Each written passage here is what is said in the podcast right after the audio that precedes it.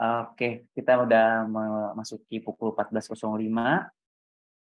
Uh, perkenalkan nama saya Gusti dari Megawati Institute. Uh, dalam rangka bulan Bung Karno ini kita mengadakan rangkaian kegiatan uh, di mana salah satunya adalah diskusi buku ya.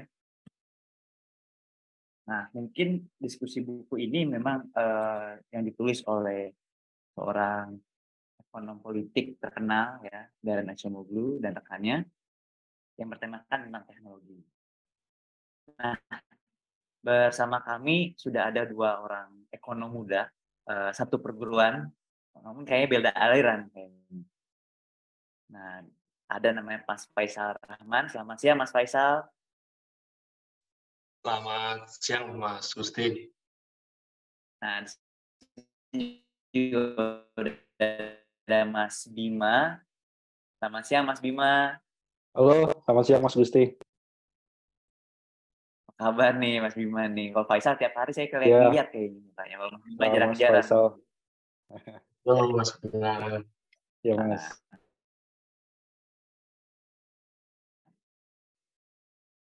Nah, keduanya ini kebetulan sama perguruannya di GM ya. Uh, dan juga alumni dari Inggris juga nih dua-duanya. Cuman nggak tahu nih nanti pembahasannya apakah akan sama atau tidak. Tapi yang pasti siang hari ini kita akan bahas buku. Dan karena kebetulan siang hari ini juga kita dalam rangka bulan Bung Karno, mungkin uh, ada sedikit sepatah dua patah kata yang kita kaitkan dengan pemikirannya Bung Karno terkait juga kemajuan teknologi dan juga dampaknya terhadap ekonomi. Untuk mempersingkat waktu, mungkin untuk pertama saya akan persilakan Mas Faisal Rahman, ekonom dari Megawati Institute yang juga sudah berpengalaman banyak sebagai riset muda ya dari infrastruktur, kemiskinan, tenaga kerja dan juga sekarang teknologi juga. Silakan Mas Faisal. Oke, terima kasih Mas uh, atas uh, waktunya. Uh, Assalamualaikum warahmatullahi wabarakatuh. Uh, selamat siang semua, salam sejahtera. Eh, pertama-tama mungkin aku ngucapin terima kasih sama Megawati Institute yang sudah menyelenggarakan uh, diskusi pada hari ini untuk membahas uh, buku dari uh, Darren Acemoglu yang baru keluar 2023 ini ya, kalau bulan uh, Mei. Nah, uh, sebelum saya mulai mungkin ya, uh, Mas Gusti, uh, mungkin saya juga salam dulu nih sama Mas Bima, uh, yang pagi ini juga sebagai uh, speaker narasumber dalam uh, diskusi pada siang hari ini. Mungkin untuk uh, mempersingkat, izinkan aku Mas Gusti uh, untuk share screen. Mungkin ada beberapa bahan presentasi yang mungkin aku akan sampaikan selama poin diskusi ini yang mungkin bisa jadi untuk pemantik ya uh, teman-teman semua yang ada di sini uh, untuk apa ya mengelaborate, membangun proses diskusi pada siang hari ini mungkin sebentar nah ini ya sebentar. Oke. Udah tayang ya.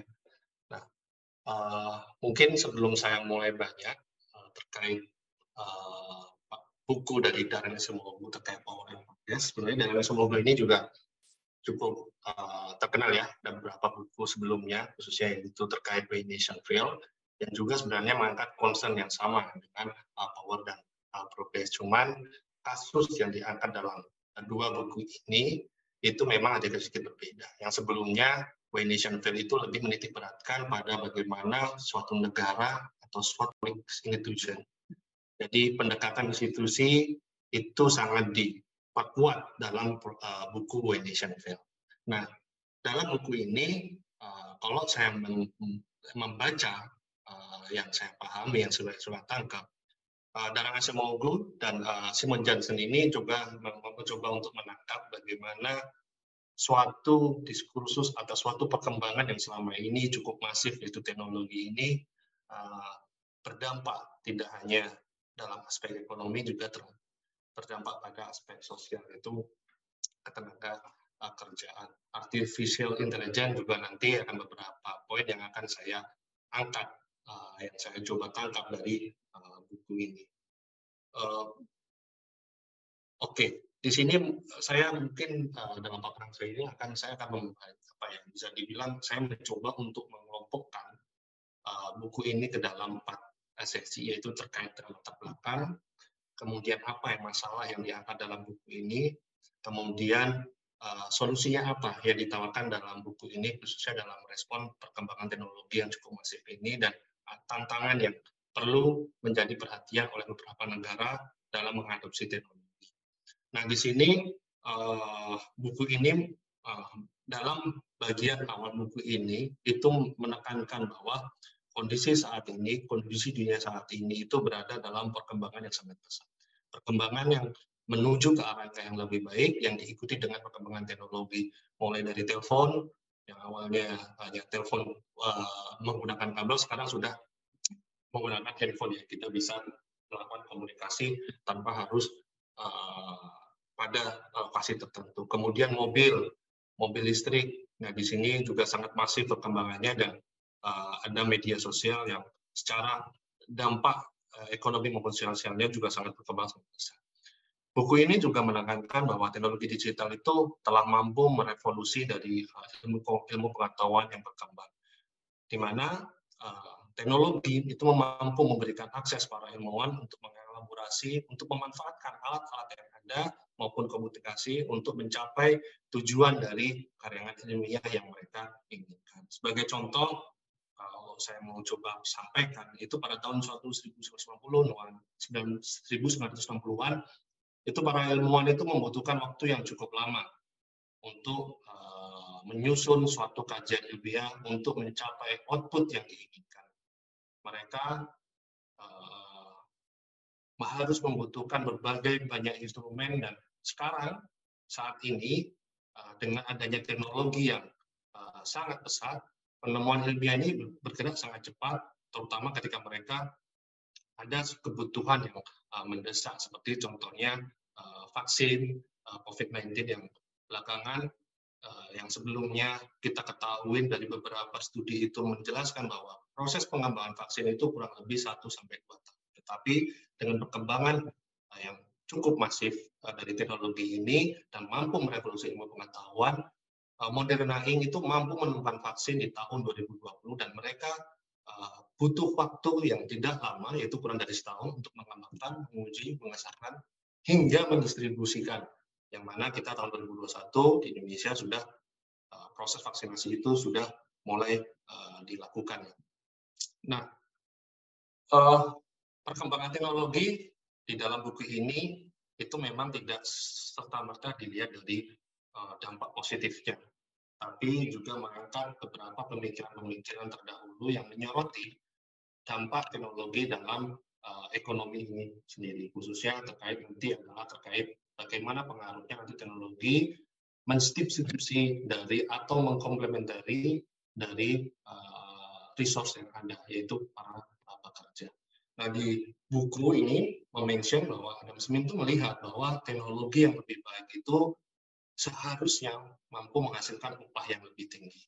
Tapi faktanya, seperti yang disampaikan oleh Keynes, bahwa teknologi ini ternyata menciptakan technological uh, technological unemployment di mana teknologi ini mampu mengurangi kebutuhan uh, dari permintaan tenaga kerja yang dampaknya adalah unemployment pengangguran yang dalam skala yang besar. Kondisi ini pernah terjadi di di Amerika Serikat di mana tahun 1996 itu ada sekitar bisa kalau saya kalau nggak salah ingat ya ada sekitar 66 persen. Dan sekarang itu sudah mencapai 12 eh, persen di mana laki-laki khususnya itu tanpa gelar sarjana mereka akan mereka itu semakin sulit mendapatkan pekerjaan dengan gaji yang layak sesuai dengan tingkat pendidikan mereka. Dan ini menjadi sebenarnya tidak hanya menjadi tantangan dari atau masalah dari negara-negara yang berkembang tetapi sekelas Amerika yang sudah maju pun ini juga menjadi permasalahan dan merusak prospek ekonomi jutaan orang di Amerika Serikat. Uh, sejalan dengan apa yang disampaikan Keynes, uh, David Ricardo juga sependapat, meskipun pada awalnya David Ricardo itu melihat bahwa teknologi ini mampu memberikan impact yang bagus dalam meningkatkan standar hidup pekerja. Tetapi seiring dengan berjalannya uh, waktu, ternyata teknologi ini justru mengurangi permintaan tenaga kerja karena kemampuan teknologi yang mampu uh, mensubstitusi peran dari pekerja ini. Pekerja yang seperti apa? Uh, nanti uh, nanti akan saya coba bahas di slide berikutnya. Selanjutnya, teknologi ini di dalam buku ini juga apa ya menyebutkan bahwa teknologi atau adopsi teknologi ini jangan dilihat sebagai uh, input produksi saja dalam proses uh, produksi, tetapi mereka juga harus dilihat teknologi ini harus didudukkan uh, pada suatu kondisi di mana teknologi harus mampu mensupport ekosistem yang ada. Ekosistem ini dalam proses produksi itu sebenarnya tidak hanya input produksi, tetapi juga ada di situ adalah adanya tenaga kerja. Seperti itu. Nah, kemajuan dari uh, teknologi itu tidak secara otomatis terjadi uh, dalam mempengaruhi produktivitas tenaga kerja. Dan inklusif teknologi itu hanya akan muncul dan hanya akan terjadi jika basis kekuatan sosial itu juga uh, berubah. Jadi dampak dari teknologi dalam meningkatkan kesejahteraan, dalam meningkatkan standar hidup itu harus diikuti dengan adanya perubahan uh, sosial, di mana kalau saya mencoba menangkap uh, teknologi ini harus worker friendly, harus ramah terhadap uh, pekerja, sehingga standar hidup ini akan berubah dan basis kuota pun juga akan berubah uh, untuk outcome-nya. Nah, sebagai contoh di sini uh, saya mau meng-highlight yaitu terkait industrialisasi, yaitu memang memiliki dampak yang besar uh, dalam kehidupan uh, kita saat ini, khususnya dalam meningkatkan standar hidup. Tetapi kenaikan standar hidup yang terjadi itu bukan secara merta otomatis karena ada kemajuan teknologi.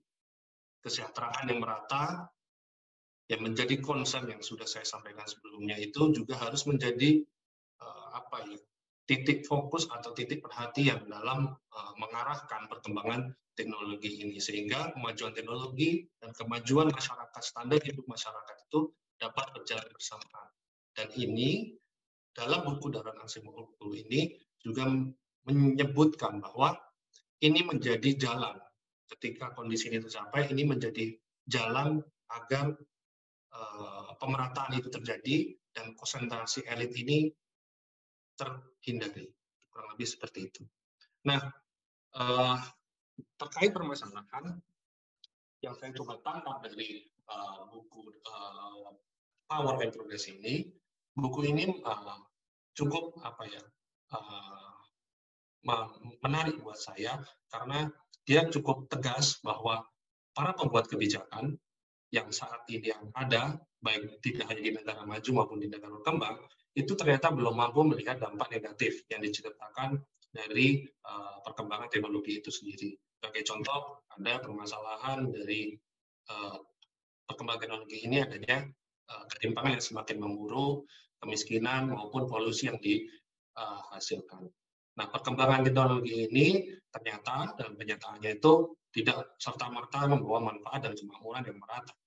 Sebagai contoh, adopsi teknologi pada industri tekstil itu ternyata mengambil alih beberapa uh, tugas dari para pekerja. Mereka yang terdampak adalah mereka yang tidak secara keterampilan itu rendah, yang secara daily-nya itu adalah mereka melakukan simple repetitive task, yang di mana dampaknya ketika teknologi itu diadopsi dalam suatu uh, kegiatan produksi, khususnya dalam industri yaitu berdampak yaitu mereka akhirnya upahnya menurun. Baik itu mereka dari segi jam kerja yang berkurang atau justru mereka lebih beruntung lagi mereka tergantikan oleh adopsi teknologi. Kemudian siapa yang dimanfaatkan dalam aspek tenaga kerja? Yaitu mereka yang memiliki education atau level pendidikan yang uh, tinggi di mana mereka mendapatkan manfaat pendapatan yang uh, cukup cepat dibandingkan mereka yang uh, tidak secara pendidikan tidak tidak tinggi. Ya. Nah, selain itu, contoh lain yang mungkin bisa saya sampaikan, itu adalah teknologi seperti di bidang pertanian, kemudian ada perdagangan lintas benua dan samudra, dan uh, industri, di mana uh, dalam konteks ini, uh, khususnya kaum petani itu tidak dimanfaatkan dalam perkembangan teknologi ini. Mereka melihat bahwa adanya perkembangan moda transportasi yang mempermudah pengiriman barang dari satu wilayah ke wilayah lain, dan perkembangan industri ini justru malah meningkatkan perbudakan oleh negara maju. dalam bentuk apa perbudakan itu uh, dalam bentuk beberapa uh, apa yang saya bilang otomasi atau sebagai dampaknya adalah off uh, nanti mungkin akan saya uh, angkat atau akan saya bahas di slide-slide selanjutnya.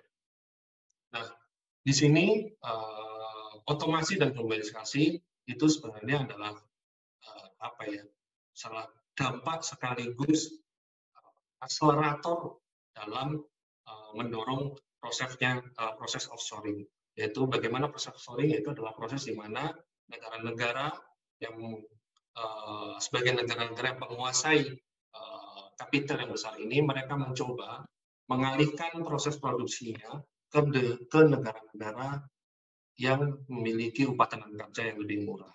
Dan inilah uh, awal mula dari proses ketimbangan itu terjadi. Dan offshoring ini uh, memang secara uh, keilmuan memang ini menguntungkan bagi perusahaan, khususnya mereka yang ingin meningkatkan margin profit yang uh, cukup besar karena uh, biaya produksi yang rendah.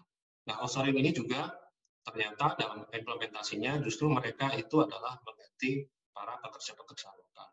Padahal ketika kita ingin mengembangkan suatu industri, ketika industri itu berdampak secara tidak hanya ekonomi maupun sosial, mereka harus mampu memberdayakan eh, warga atau sumber daya lokal seperti dari pekerja lokal itu sendiri. Dan otomasi dan offshoring ini ternyata dalam kenyataannya tidak eh, hanya mampu meningkatkan produktivitas dan keuntungan perusahaan saja, tetapi belum mampu membawa kesejahteraan uh, bersama, yaitu pekerja itu sendiri. Jadi kalau saya coba tangkap dari uh, buku ini adalah bahwa boleh mengadopsi teknologi, tetapi yang harus dipastikan adalah kesejahteraan dari perusahaan naik dan kesejahteraan dari pekerjaan mereka.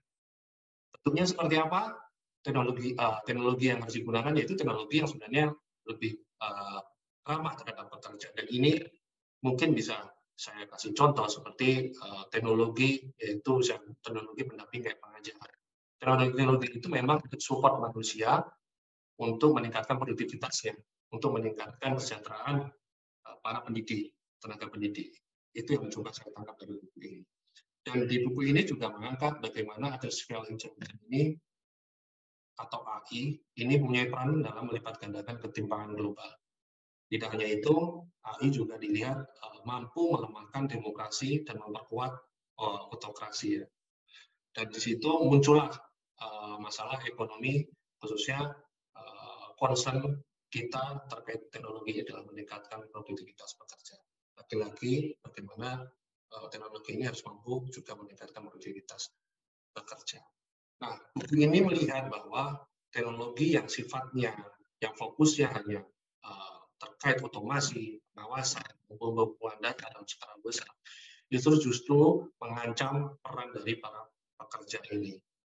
Dan ini akan mengarah pada pemusatan uh, kekuatan atau pemusatan kekayaan pada sekelompok elit. Akibatnya nanti akan muncul oligarki-oligarki baru yang mana mereka tidak di, tidak hanya diuntungkan dari uh, profit yang semakin besar yang mereka peroleh, tetapi sebenarnya oligarki-oligarki ini juga mempunyai kemampuan, capability mereka dalam uh, mengkomersialisasikan produk-produk mereka dan kemampuan komersialisasikan kemampuan narasi mereka untuk meyakinkan kepada publik bahwa AI ini memberikan manfaat yang besar dalam perekonomian.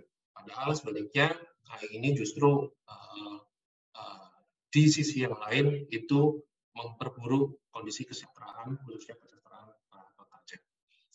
Nah, uh, di sini solusi yang coba uh, di, disampaikan dalam buku ini itu adalah ada beberapa solusi kurang lebih ada enam. Tetapi uh, sebelum saya jelaskan lebih lanjut, uh, buku ini juga melihat bahwa uh, kebijakan yang diambil oleh setiap negara itu dapat berbeda-beda dalam merespon dampak uh, perkembangan teknologi. Mungkin itu disesuaikan dengan kondisi tenaga kerja dan juga disesuaikan dengan infrastruktur uh, yang ada. Nah, teknologi ini uh, tidak secara otomatis membawa pemerataan sejahtera tanpa diikuti kebijakan sosial, ekonomi, maupun politik. Persaingan elektoral, adanya peran dari serikat kerja dalam melakukan negosiasi, kemudian dan maupun undang-undang untuk melindungi hak pekerja, ini menjadi bagian uh, terpenting dalam merubah, dalam menciptakan ekosistem uh, produksi dan sistem upah yang akan diberikan oleh uh, pemberi kerja kepada pekerja yang nantinya ketiga komponen ini mampu mengarahkan teknologi dalam meningkatkan produktivitas secara bersama-sama, tidak hanya dari aspek uh, perusahaan saja, tetapi uh, juga uh, seperti itu. Terlebih uh, buku ini juga concern terkait masifnya optimisme para uh, apa ya, kalau bisa dibilang para ekspertis lah, ekspertis dari teknologi seperti Bill Gates, Elon Musk, Steve Jobs, mereka sangat optimis terkait perkembangan teknologi ke depannya. Nah, ini yang perlu menjadi perhatian bagi negara, khususnya kita sebagai negara Indonesia ini, yang secara komponen uh, struktur ketenagakerjaan kita ini 40 sekitar 40 sekian persen itu uh, pendidikannya masih SMA sederajat ke atas. Artinya peran uh, kebijakan ini menjadi uh, sangat penting. Nah, di sini buku ini menawarkan kurang lebih enam ya enam poin kebijakan yang dapat diambil untuk mengarahkan perkembangan teknologi ini untuk membawa kemanfaatan yang uh, merata.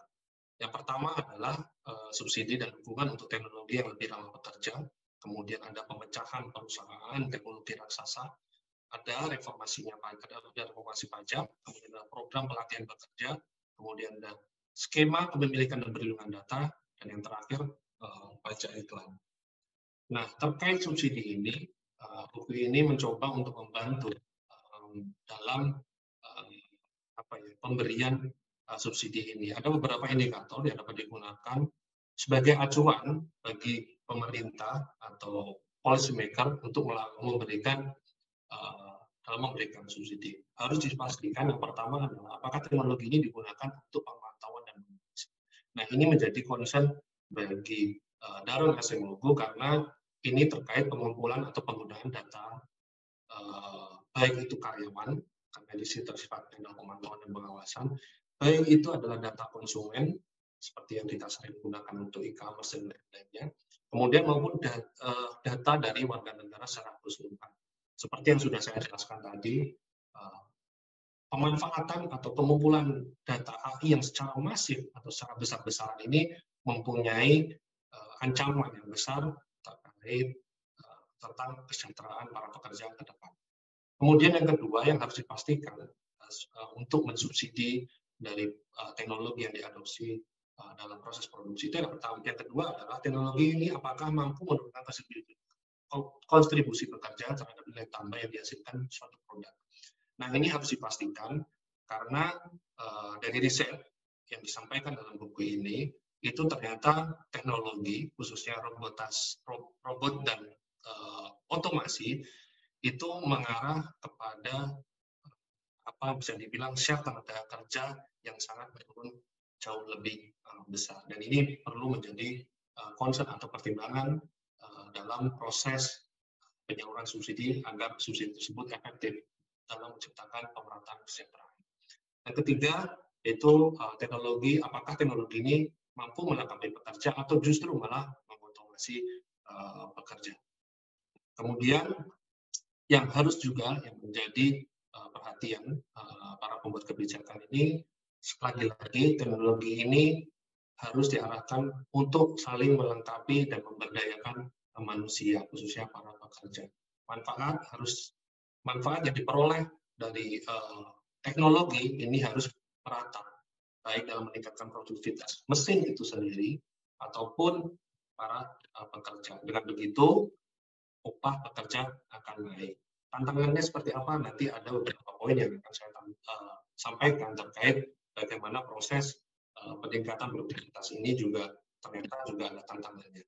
Nah, ketika kebijakan subsidi ini dinilai belum mampu mengarahkan perkembangan teknologi, eh, buku ini merekomendasikan bahwa pajak otomasi itu mungkin sangat mungkin dibutuhkan di masa yang akan datang.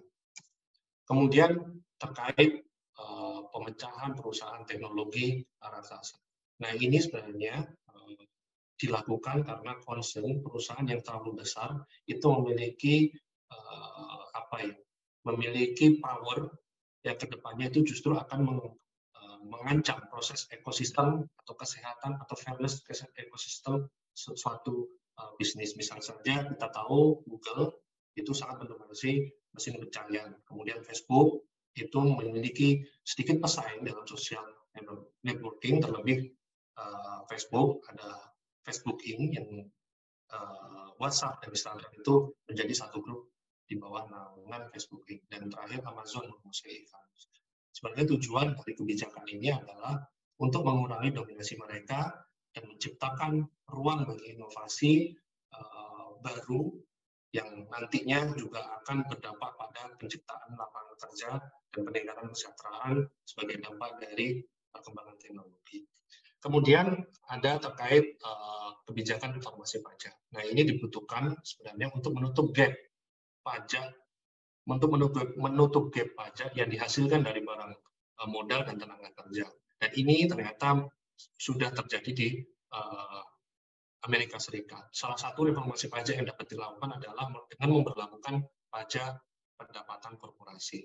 Misalnya eh, di Amerika Serikat itu pajak yang dikenakan kepada tenaga kerja itu sekitar 25 persen. Sebaliknya, kalau untuk eh, peralatan dan perangkat lunak, software seperti itu, itu justru hanya kurang lebih atau kurang dari eh, lima persen. Nah, ketimpangan-ketimpangan uh, pajak inilah yang harus uh, diantisipasi untuk mengurangi ketimpangan atau memburuknya ketimpangan di masa yang akan datang.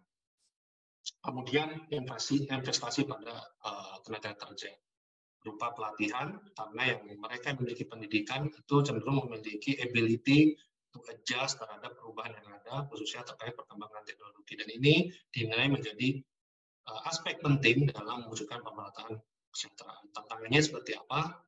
Ternyata buku ini juga meng-highlight bahwa dalam proses investasi tenaga kerja ini tantangannya adalah mereka perusahaan ini berpotensi kehilangan pekerja setelah mereka memberikan pelatihan tanpa atau sebelum mereka memperoleh return dari investasi yang mereka lakukan. Solusinya eh, pekerja itu secara langsung dituntut untuk didorong untuk membiayai pelatihan tersebut dengan mengambil potongan gaji selama pelatihan. Tapi ini juga diikuti dengan kepastian atau harapan atau ekspektasi dari para pekerja ini dapat menikmati upah yang lebih tinggi di masa yang akan masa yang akan datang. Sehingga mereka tahu bahwa dengan pelatihan mereka mendapatkan prospek yang jelas ke depannya. Bukan justru malah mereka ke depan tergerus dengan adanya robot atau otomasi itu. Tetapi ternyata faktanya solusi ini tidak sempurna dan masih banyak kendala di uh, di kenyataannya ya di mana perusahaan dan perusahaan dan pekerja ini ternyata keduanya itu bisa jadi tidak memperoleh manfaat. Dengan perubahan teknologi yang sangat cepat, ternyata pelatihan yang dilakukan itu justru uh, tidak bermanfaat uh, bagi kedua belah pihak, baik dari pekerja maupun dari perusahaan. Nah, solusi yang coba disebutkan di dalam uh, buku ini adalah bagaimana di sini lagi-lagi adalah peran dari pemerintah, subsidi pemerintah melalui misalnya pengurangan pajak pendapatan korporasi. Kemudian kebijakan yang lain atau solusi yang lain dalam respon perkembangan teknologi dan mewujudkan pemerataan kesejahteraan di sini adalah terkait kepemilikan uh, dan perlindungan data.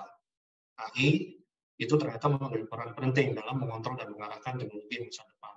Dan AI ini dalam prosesnya itu adalah mereka bertugas untuk mengumpulkan data secara terus-menerus. Dan ini menjadi concern dan uh, harus diatur uh, dalam suatu regulasi yang kalau di Indonesia itu memang baru-baru ini juga sudah rilis uh, perlindungan data pribadi. Itu saya melihat adalah bentuk merespon dari uh, perkembangan teknologi dan ternyata uh, Indonesia ini bisa dibilang lebih lambat tiga tahun, tiga tahun, mungkin lebih dari tiga tahun, lima tahun dari Eropa karena Eropa juga sudah merilis terkait uh, perlindungan data ini kurang lebih kalau nggak salah di tahun 2018 2019 tetapi Eh, kebijakan ini dinilai kurang efektif karena hanya menguntungkan perusahaan-perusahaan besar dan mereka kurang efektif dalam membatasi atau melakukan pengawasan kepada perusahaan-perusahaan besar dalam mengkolek uh, data, misalnya terhadap Google, Facebook, maupun Microsoft. Nah, pengumpulan data secara masif ini uh, dinilai membuka peluang bagi pihak untuk menyalahgunakan data tersebut. Terlebih adanya ketidakseimbangan kekuatan antara uh, mereka dan para pesaingnya yang ada di dalam market dan. Kemudian uh, ada pajak iklan digital, jadi memang sumber pendapatan terbesar dari pemanfaatan AI atau pengumpulan data ini adalah uh, iklan. Dan di sini perlu adanya pajak iklan digital dan iklan digital ini telah membawa model bisnis mengindividualisasikan iklan. Jadi uh, iklan ini dapat berdiri sendiri, perorangan orang dapat setiap orang dapat kena apa ya apa namanya setiap bisa dimasukkan iklan tergantung bagaimana algoritma yang tersusun dari uh, setiap individu-individu. Dan ini ternyata uh, cukup efektif uh, iklan digital ini dalam mengurangi biaya marketing, biaya iklan dalam proses pengembangan uh, bisnis. Uh, dan terakhir, uh, kebijakan yang mungkin uh, tidak secara langsung mengarahkan perkembangan teknologi ada enam poin. Yang pertama adalah terkait pajak kekayaan. Ini juga harus diikuti dengan uh, uh, pajak pendapatan korporasi. Kemudian ada redistribusi dan memperkuat jaring pengaman sosial kemudian ada pendidikan yaitu melalui perguruan tinggi dan sekolah vokasi kejuruan dan ini juga menjadi uh, concern beberapa tahun belakangan ini kalau tidak salah uh, World Bank juga baru saja merilis uh, terkait education teknologi uh, readiness index tahun 2023 bulan Maret kalau tidak salah nah itu mereka meletakkan ada enam indikator yang uh, menjadi concern dalam merespon perkembangan teknologi in respon dalam uh, edukasi kita dalam merespon perkembangan teknologi. Kemudian ada upah minimum, kebijakan upah minimum. Kemudian ini juga menjadi uh, penting ketika struktur tenaga kerja kita didominasi oleh para mereka yang bekerja harian. Income-nya bergantung harian, yaitu pekerja informal yang saya sudah sebutkan tadi. Uh, kalau berdasarkan rilis BPS Februari 2023 itu ada sekitar 60 persen uh, meningkat ya kondisi pekerja informal kita dan ternyata permasalahan bekerja dengan upah rendah ini itu tidak hanya terjadi di negara berkembang di US juga menjadi permasalahan yang terus berlanjut uh, sampai sekarang UK juga mengalami hal yang uh, sama yang terakhir reformasi akademisi itu membangun perspektif minat dan keterampilan anak muda berbakat yang akan terjadi sektor teknologi yang mungkin uh, kalau saya melihat indikator-indikator dalam education, teknologi, kalau uh, readiness index tadi bisa digunakan dalam mengakomosi, ya, mereformasi sistem pendidikan uh, kita saat ini. Mungkin itu uh, dari kebijakan dan terakhir sebelum saya menutup uh, paparan saya, uh, ada beberapa poin yang menjadi uh, tantangan uh, suatu negara dalam merespon perkembangan teknologi ini. Pertama, harus dipastikan arah perkembangan teknologi ini tidak hanya dimanfaatkan oleh kelompok elit saja. Yang kedua, perbedaan permintaan akibat adanya adopsi teknologi dan perbedaan permintaan kualitas pekerjaan ini nantinya akan berdampak signifikan terkait perbedaan upah yang impact-nya akan mempengaruhi ketimpangan. Dan yang terakhir, peningkatan marginal produktivitas pekerja itu tidak selalu diikuti dengan kenaikan upah dan standar hidup pekerja. Kenapa? Ada tiga alasan. Pertama, ada hubungan yang erat yang bersifatnya itu bersifat pasangan bargaining power yang sangat timpang yang saya coba lihat di sini antara para pekerja dan pemberi kerja. Yang kedua adalah pemberi kerja tidak akan memberikan upah yang tinggi selama uh, persaingan di market atau uh, mereka tidak mampu bersaing di kompetitor sehingga peningkatan marginal profitability yang diikuti dengan upah ini akan sulit terjadi. Dan yang terakhir, penentuan upah itu selalu dinegosiasikan daripada ditentukan oleh uh, kekuatan pasar dan perusahaan itu selalu mampu menghasilkan keuntungan yang besar karena pasar yang produksi teknologi lagi-lagi pekerja dengan bargaining power yang rendah karena akibat adanya permintaan atau persaingan pasar uh, dilihat uh, lebih banyak dirugikan dalam proses perkembangan teknologi dan ini menjadi tantangan dalam suatu negara dalam proses mengadopsi teknologi untuk menunjang, memboosting uh, pembangunan ekonomi. Mungkin itu Mas Gusti yang bisa saya sampaikan dari isi buku Power and Progress Dasar Ilmu dan uh, Robinson. Mungkin itu Mas Gusti, terima kasih. Assalamualaikum warahmatullahi wabarakatuh. Waalaikumsalam warahmatullahi wabarakatuh. Nah, menarik sekali Mas Faisal tadi ya yang disampaikan atau yang itu oleh Darren Simoglu dalam bukunya buku yang berjudul Power and Progress Our Thousand Year Struggle for Technology and Prosperity. Mungkin nanti dari tim Mega Institute boleh mengupload juga bukunya sehingga teman-teman ini juga bisa membaca sendiri ya.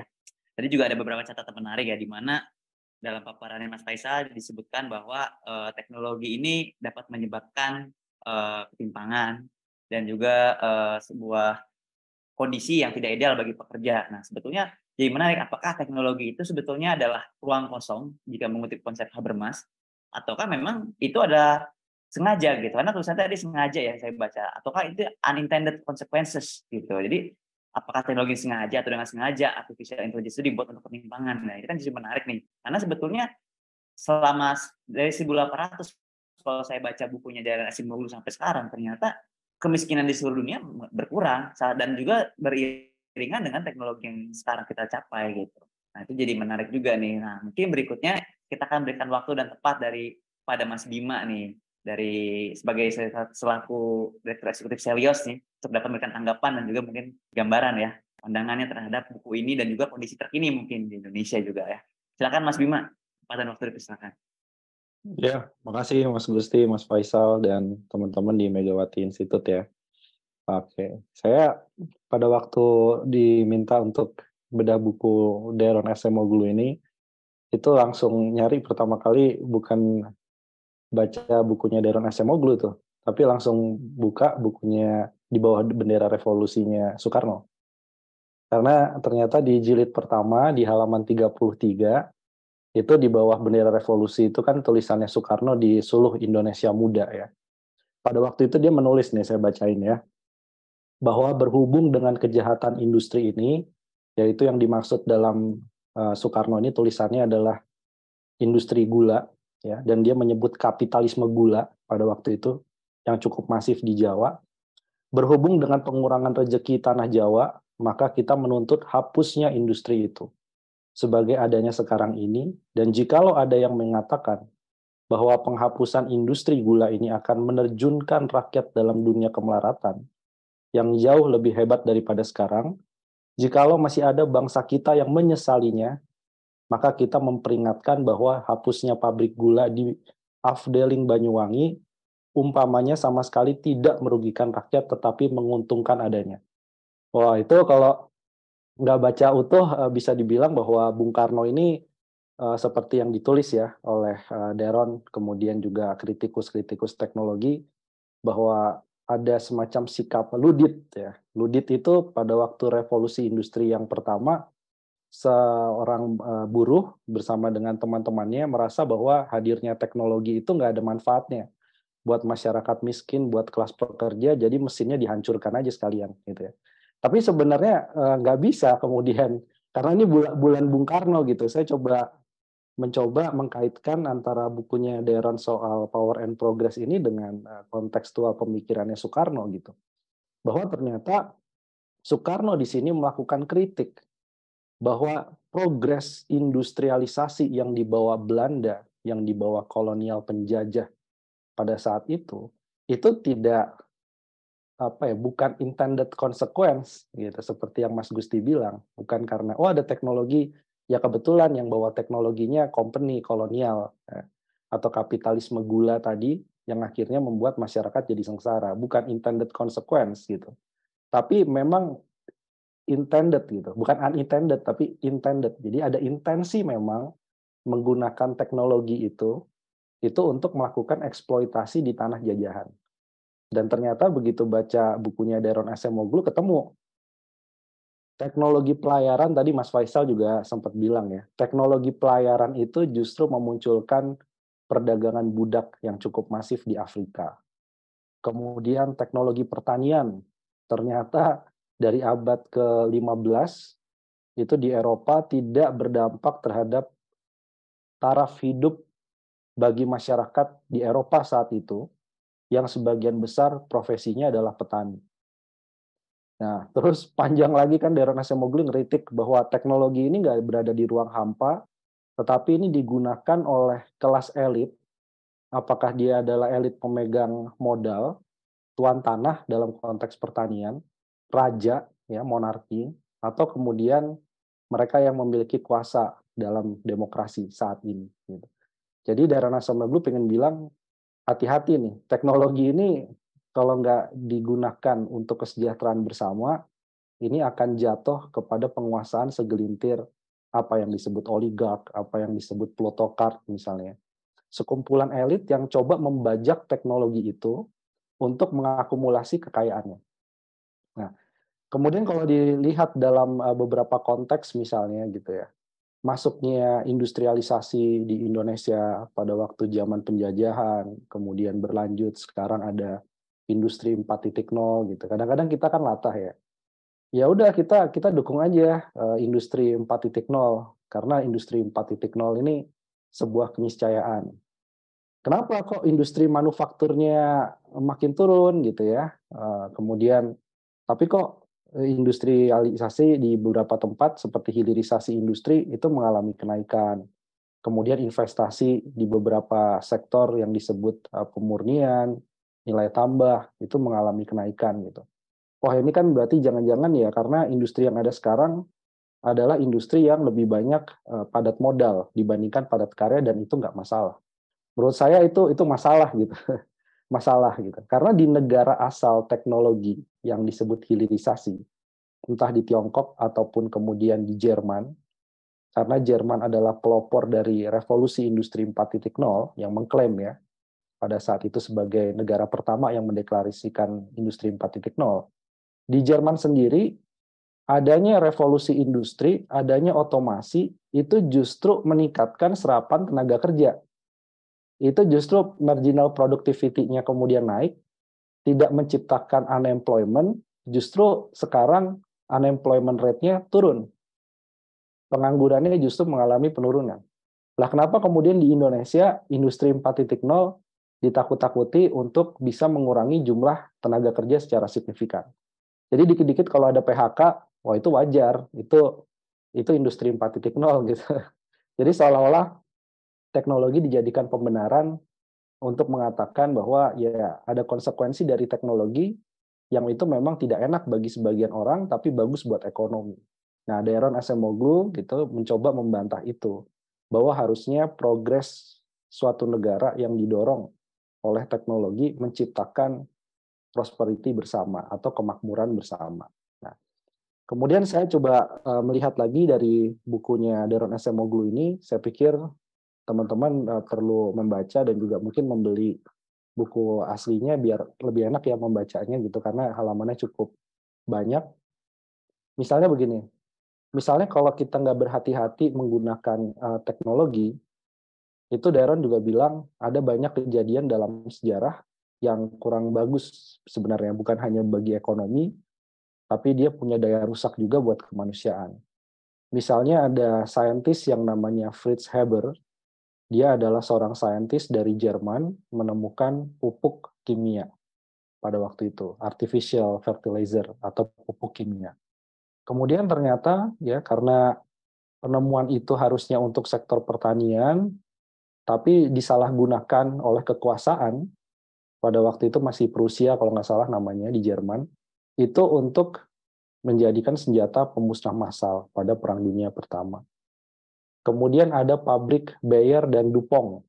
Ini adalah dua pabrik yang kita kenal adalah pabrik kimia. Apakah kita nggak butuh uh, teknologi dalam bidang kimia? Ya kalau nggak ada teknologi kimia, mungkin hari ini nggak ada obat-obatan atau nggak ada uh, pembersih lantai gitu ya. Nah, tapi kalau teknologinya disalahgunakan oleh kekuasaan, maka Bayer dan Dupont ini dituntut karena memproduksi bahan kimia yang berbahaya yang menjadikan uh, Nazi punya punya teknologi untuk melakukan Holocaust massal pada Perang Dunia Kedua. Kemudian ada IBM. IBM ini ya perusahaan teknologi, tapi IBM itu juga secara sadar menjual produknya kepada Nazi Jerman untuk mesin tik dan juga punch card ya untuk mengidentifikasi Yahudi pada waktu itu sebelum dikirim ke kamp konsentrasi. Jadi teknologi itu tidak bersifat netral, tapi dia juga punya arahan atau punya intensi untuk membuat power yang sedang berkuasa, rezim yang sedang berkuasa itu menjadi abuse. Nah, bisa menjadi abuse. Kemudian ada Cambridge Analytica. Dia memanfaatkan sosial media untuk memenangkan pemilu Donald Trump pada 2016. Nah, yang menarik lagi uh, Darren Acemoglu dia bicara banyak juga soal China atau atau Tiongkok ini. Jadi China ini dia bilang bahwa kelihatannya kalau teknologi yang berkembang begitu pesat, termasuk kecerdasan buatan atau AI, dan Darren menyebut 259 kata soal AI atau kecerdasan buatan di dalam bukunya, kalau sampai teknologi kecerdasan buatan itu dikembangkan oleh suatu negara yang sifatnya otoritarian, seperti di China misalnya, itu justru akan membuat otoritarian itu semakin kuat. Nah, saya pernah uh, dapat cerita tuh, salah satu buku yang pernah saya baca, dia bilang gini, pada waktu China melakukan transformasi di era Deng Xiaoping, itu Deng Xiaoping tuh iseng gitu kan uh, ngomong kepada ajudannya tolong don saya disambungin teleponnya ke Jim Carter waktu itu presiden Amerika Serikat. Ngapain uh, Pak Deng Xiaoping? Ini kan China sudah mulai membuka diri dan kita butuh talenta terutama talenta yang menguasai teknologi gitu. kemudian teleponnya diangkat sama Jim Carter. Gimana bro? Ya ini kita butuh inilah uh, butuh beasiswa buat mahasiswa-mahasiswa China untuk belajar di sekolah terbaik di Amerika Serikat, di MIT, di Harvard, di Yale, dan lain-lain. Terutama soal penguasaan teknologi. Butuh berapa katanya Jim Carter? Butuh 5.000 orang aja, dikirim dulu. Nah, Jim Carter itu langsung bilang gini, jangankan 5.000 orang, kirim 100.000 orang mahasiswa China tiap tahunnya, kita akan fasilitasi di kampus terbaik pada saat itu pemikiran Amerika Serikat bahwa teknologi yang nanti akan dibawa oleh mahasiswa-mahasiswa China pulang ke negaranya itu akan merubah negara tirai bambu atau negara yang otoritarian itu menjadi negara yang demokratis termasuk dengan diperkenalkannya internet diperkenalkannya teknologi-teknologi ya ternyata Jim Carter kena tipu juga gitu si Amerika ini terlalu over pede. Jadi masalah Amerika Serikat itu ketika menawarkan teknologi, menawarkan investasi untuk membuka jalan demokratisasi, membuka jalan bahwa power itu harus dikembalikan kepada masyarakat gitu ya. Eh, menghapus diktator, menghapus otoritarian. Ternyata apa yang terjadi? China setelah menyekolahkan mahasiswa-mahasiswa berprestasi untuk belajar teknologi, itu nggak disuruh pulang dulu ke China. Disuruh masuk dulu ke perusahaan-perusahaan teknologi yang ada di Amerika Serikat. Ya, makanya kita lihat sekarang nih, cuma ada dua saingan itu. Kalau nggak China, India yang menguasai eksekutif di perusahaan-perusahaan digital yang ada di Amerika kan gitu.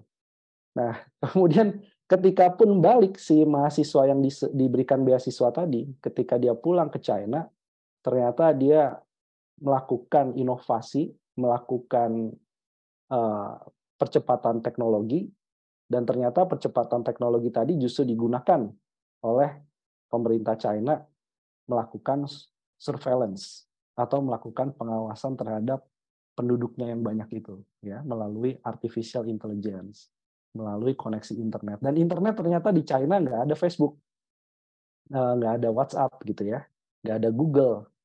Mereka menggunakan internet iya. Tapi internet ternyata tidak mengarahkan kepada demokratisasi di Tiongkok atau di China. Justru internet digunakan sebagai alat sensor, sebagai alat untuk mengendalikan. Ya, kapitalisme di China makanya disebut sebagai state kapitalisme itu juga karena pemanfaatan teknologi boleh, tapi harus eh, melalui sensor-sensor ketat dari Partai Komunis di China. Nah ini akhirnya kita baca Darren Acemoglu menjadi sebuah refleksi juga bahwa internet di tangan yang salah jadinya eksploitatif, jadinya otoritarian, dan Kenapa?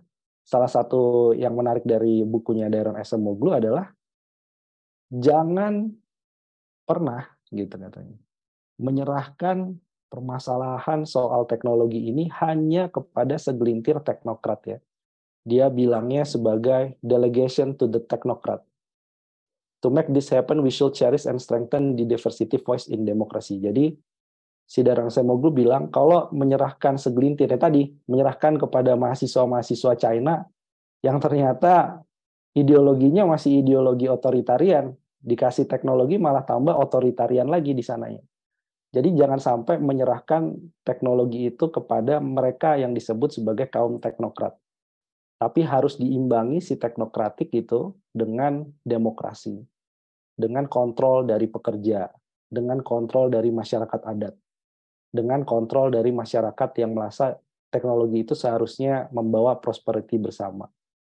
Nah, ini yang yang menjadikan uh, salah satu kunci sebenarnya dari buku uh, Progress and Power ini bahwa ketika kita bilang progres progres teknologi sekarang ini kita bisa pesan makanan lewat food delivery, kita bisa menggunakan ojol, tarifnya murah, dapat promo, kita beli barang di e-commerce, kemudian barangnya datang dalam beberapa hari, gratis ongkos kirim. Ah, kita bisa pakai fintech, Gusti kita tahu ya, ya kita bisa pakai kita bisa pakai pinjol gitu ya, secara kan, oh cepat ya, uh, pinjaman cair cepat gitu. Tapi ada konsekuensi-konsekuensi yang perlu dilihat secara kritis, termasuk tadi Mas Faisal soal masalah keamanan data, masalah soal monopoli, masalah soal kemudian uh, negara justru berada di bawah para teknokrat atau para power yang memegang teknologi. Nah ini perlu dicermati juga sehingga kita tidak latah melihat bahwa ya oke okay, internet bagus buat ekonomi Indonesia. Tapi kan data juga menunjukkan itu dari dari Bank Dunia bahwa dengan adanya internet ternyata memunculkan digital gap keluarga yang paling miskin di Indonesia itu hanya satu persen yang merasa naik pendapatannya karena adanya internet. Jadi sebagian besar orang miskin di Indonesia merasa bahwa internet itu belum mampu meningkatkan pendapatannya. Nah ini kan jadi salah satu kritik gitu dan juga ojol. Oh internet dengan adanya aplikasi ojol bisa membuat banyak lapangan kerja. Coba deh, kemarin itu ada berita salah satu aplikasi ojek online melakukan PHK dia bilang kami akan melakukan efisiensi seribu karyawan gitu.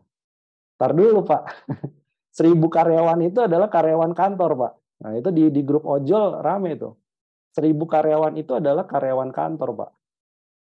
Terus yang jutaan yang terdampak itu, mereka mitra. Padahal sama-sama bekerja gitu kan. Nah, tapi seolah-olah kita merayakan sharing ekonomi, merayakan adanya apa ya knowledge ekonomi macam-macam bahasanya ya kita merayakan adanya ekonomi digital yang booming. Tapi ternyata banyak dari teman-teman kita yang sebenarnya tidak diklasifikasikan sebagai pekerja asuransi pun juga sifatnya volunteer tidak merupakan kewajiban dari perusahaan memberikan asuransi. Dan tadi gitu begitu mereka diputus uh, kemitraannya mereka tidak mendapatkan hak yang sama dengan pekerja yang seribu orang, karena seribu orang itu adalah pekerja kantoran. Sementara yang lainnya adalah kemitraan. Nah ini kan hal-hal yang semu. Jadi saya pikir dengan membaca Darren Acemoglu, kemudian dilengkapi juga dengan dua buku yang saya rekomendasikan, bukunya Mariana Mazzucato, The Value of Everything. Dia adalah profesor dari University College London, itu juga hampir sama sebenarnya kritiknya dengan Deron Acemoglu, tapi juga uh, menarik bahwa jangan sampai teknologi ini seolah-olah menjadi milik segelintir orang, padahal dia adalah value extraction. Dia hanya mengekstrak uh, value, bukan melakukan penciptaan value atau penciptaan nilai. Ya, jangan sampai juga teknologi ini durhaka kepada negara.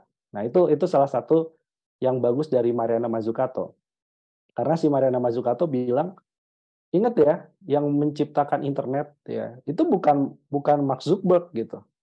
yang menciptakan teknologi sosial media sehingga kita bisa terhubung sekarang ini bukan Elon Musk ya, atau pendirinya Twitter dan lain-lain gitu. Cuman internet ini hadir sebagai investasi negara. Internet hadir sebagai investasi negara yang bertujuan pada saat itu sebagai investasi pertahanan keamanan, sistem pertahanan keamanan.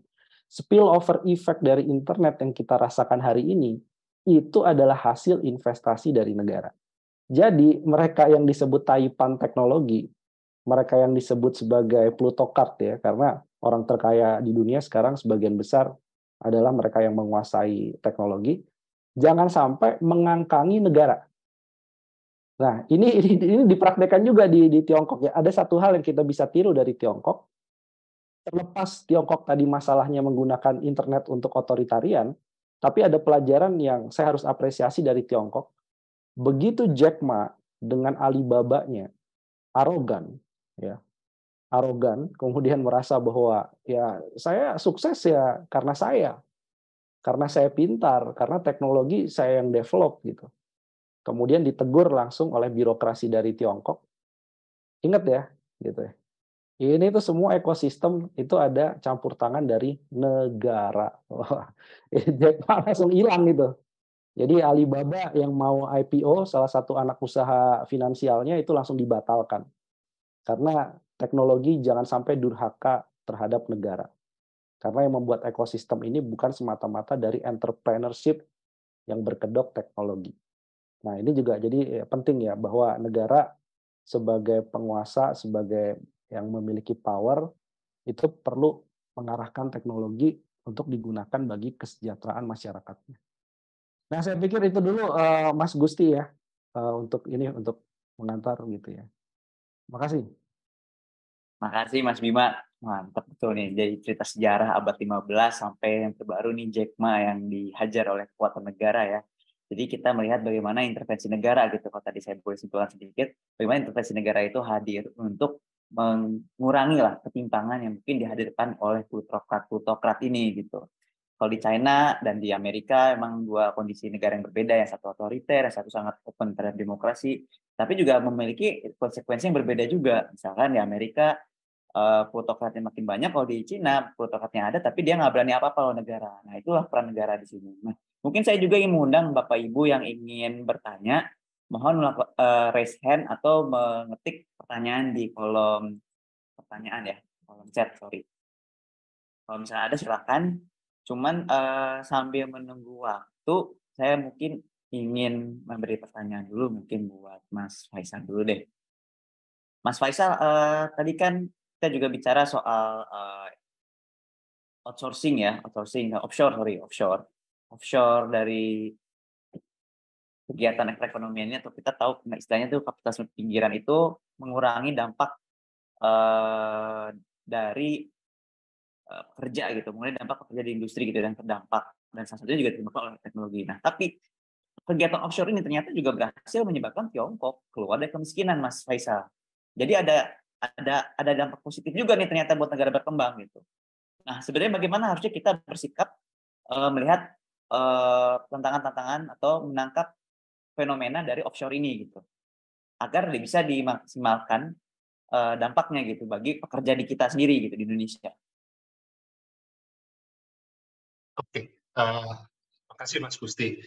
Mungkin kalau saya bisa melihat bagaimana offshore uh, offshoring ini bermanfaat bagi pengembangan ekonomi uh, regional ya, khususnya di negara-negara yang menjadi lokasi untuk melakukan investasi, itu mungkin yang harus dipastikan adalah uh, mereka Eh, perusahaan yang melakukan offshore ini harus memastikan hak-hak dari para pekerja itu sendiri. Pertama, terkait uh, dari kontrak, karena hubungan kerja ini menjadi bagian penting dari keberlangsungan pendapatan dari para pekerja ini sendiri.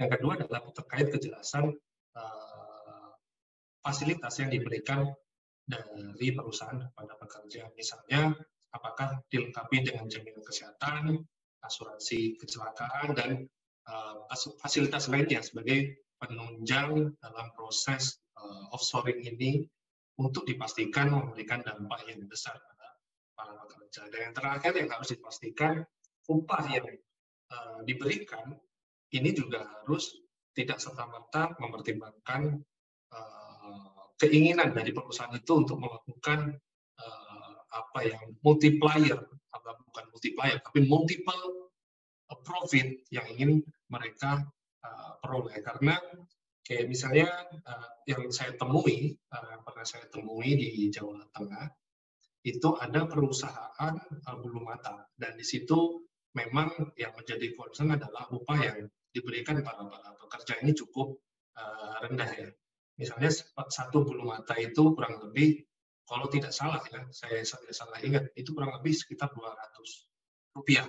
Dan padahal di marketplace kita tahu harga bulu mata itu bisa mencapai uh, ribuan. Dan ini kalau saya melihat ini uh, penetapan upah yang begitu rendah ini uh, kalau saya melihat bukan malah mensejahterakan mungkin secara tidak langsung memberikan pekerjaan bagi masyarakat masyarakat sekitar tetapi di sisi lain fairness dari atau manfaat atau keuntungan yang diperoleh perusahaan ini justru lebih besar dan sebenarnya itu seharusnya perlu harus diantisipasi oleh uh, pemerintah gitu kurang lebih mungkin itu uh, Mas Gusti yang bisa saya share. Jadi ada beberapa komponen tadi terkait bagaimana sistem kontraknya untuk kepastian dari para pekerja itu sendiri. Yang kedua adalah fasilitas ketenaga kerjaan ini yang layak karena kita juga punya peraturan ketenaga kerjaan yang sudah jelas kewajiban apa yang harus dipenuhi oleh setiap perusahaan itu juga harus dipastikan itu terdeliver kepada para pekerja. Dan yang ketiga sistem upah uh, yang diberikan ini juga harus sebanding dengan uh, produk yang uh, dihasilkan. Bisa dengan upah yang rendah, tetapi harus dipastikan rendah ini harus apakah sudah sudah sesuai dengan uh, pemenuhan kebutuhan yang layak sesuai yang diamanatkan yang tertuang dalam undang-undang uh, apakah dengan rendah 200 ini kan sesuatu yang uh, tidak tidak masuk akal ya kalau, kalau saya melihat 200 rupiah satu mata yang itu sangat cukup tricky ketika perusahaan menjual itu bisa mencapai ribuan harganya, harganya bagi ribuan itu udah lima kali lipat. Dan itu menurut saya pembatasan profit yang dia uh, yang ditetapkan oleh perusahaan itu juga perlu harus diregulasi dan perlu harus diawasi oleh pemerintah untuk memastikan manfaat dari outsourcing ini juga dirasakan oleh masyarakat sekitar jangan jangan hanya sebagai uh, apa pasar aja pasar untuk mengkapitalisasi uh, kapital yang perusahaan luar miliki. Mungkin itu uh, Mas Gusti yang bisa saya sampaikan. Mas Faisal, terima kasih ya. Sebelum ke Mbak Nina, mungkin setelah terakhir nih, sedikit aja. Nah, terakhir tadi pekerja kan. Jadi kita juga bicara soal masalah pekerja informal. Informalitas di Indonesia ini, apalagi di sini banyak Bapak Ibu dari uh, partai ya, yang informal ini kan salah satu nanti ada pemilih juga gitu. Nah, sebetulnya menurut Mas Faisal, apakah perlu ada aturan mengenai upah yang diterima oleh mitra gitu? di berbagai macam bidang informal yang saat ini ada gitu yang disebabkan oleh adanya kemajuan teknologi gitu Mas Faisal. Apakah bentuk pengaturan upah kemitraan adalah bentuk dari intervensi negara? Tanggapannya silakan Mas Faisal. Ya, uh, kalau sistem upah itu menurut saya harus mulai menjadi concern dari pemerintah. Selama ini sistem upah kita itu lebih uh, kalau saya bisa bilang lebih meregulasi sistem formal yaitu pekerja formal yang mulai kontrak itu jelas semuanya diatur dalam undang-undang, dalam peraturan ketenagakerjaan juga, kenaikan upahnya juga sudah ditentukan, dan saat ini juga sudah mulai ada revisi dari uh, Omnibus Law, dan itu juga sudah ditentukan, tetapi yang perlu harus juga menjadi perhatian sekarang ini adalah uh, menjamin kesejahteraan pekerja informal. Karena kalau melihat, saya sendiri kalau melihat kondisi uh, tenaga kerjaan saat ini, uh, memang dalam beberapa tahun terakhir ini kalau kita lihat informal meningkat. Sebelumnya itu di angka 57, 58, terakhir di Februari itu sudah menyentuh uh, 60 persen dari struktur ketenaga kerjaan kita. Dan ini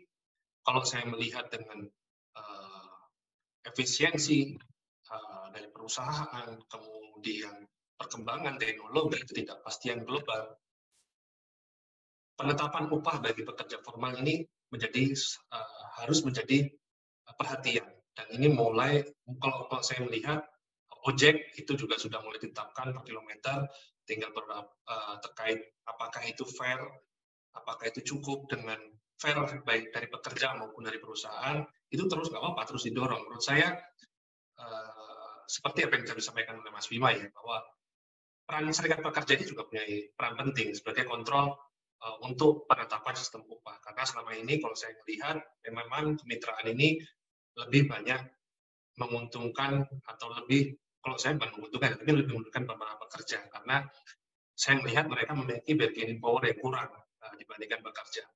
Terlebih pasar tenaga kerja kita yang sangat besar, para pencari pekerja yang kita yang sangat banyak, jadi perusahaan sangat santai aja. Kalau kehilangan satu, mungkin mereka akan dapat yang lain. Dan ini juga sebenarnya tidak bisa serta-merta uh, uh, diteruskan dan kalau memang pemerintah itu harus menjamin sesuai dengan undang-undang yang sudah diamanatkan, ini juga harus menjadi perhatian itu mungkin Mas Gusti yang disampaikan. Terima kasih Mas Faisal. Uh, saya mungkin ingin memberikan uh, speaker pada Mbak Nina untuk bisa bicara kali ya. Silakan Mbak untuk bisa langsung menyampaikan pertanyaan mungkin pada Mas Bima atau Mas Faisal. Baik, kedengaran ya suara saya. Mohon Mbak. maaf saya tidak menyalakan videonya. Uh, saya cuma mau tanya satu um, saat ini kan di Indonesia sudah masuk industri 4.0, lalu juga ada hilirisasi industri yang sudah mulai masif gitu ya. Terus juga um, negara benar-benar sudah memfasilitasi pemilik-pemilik modal untuk menguasai teknologi dan pasar. Sementara perlindungan pada tenaga kerja bahkan yang formal saja kayaknya semakin minim ya dengan adanya undang-undang cipta kerja dan uh, tenaga kerja semakin ya itu seperti Mas Fais, Mas Faisal bilang kan pekerja informal semakin meningkat itu mungkin baru yang terdata aja ya yang nggak terdata kita nggak tahu deh. Nah terus uh, dalam penilaian Mas Faisal dan Mas Bima sendiri sebenarnya apakah um, ini sejalan dengan nilai yang dipegang oleh Bung Karno seperti tadi kan Mas Bima sempat membacakan sedikit uh, pendapatnya gitu Kak, dalam dalam kapitalisasi gula gitu ya. Nah, apakah in apa kebijakan yang saat ini sudah ada sejalan dengan nilai yang dipegang Bung Karno itu dan kemudian bagaimana kita harus mendorong pengambil kebijakan itu kembali ke tujuan bernegara gitu. Itu aja ya, yang sederhana aja pertanyaannya. Makasih banyak.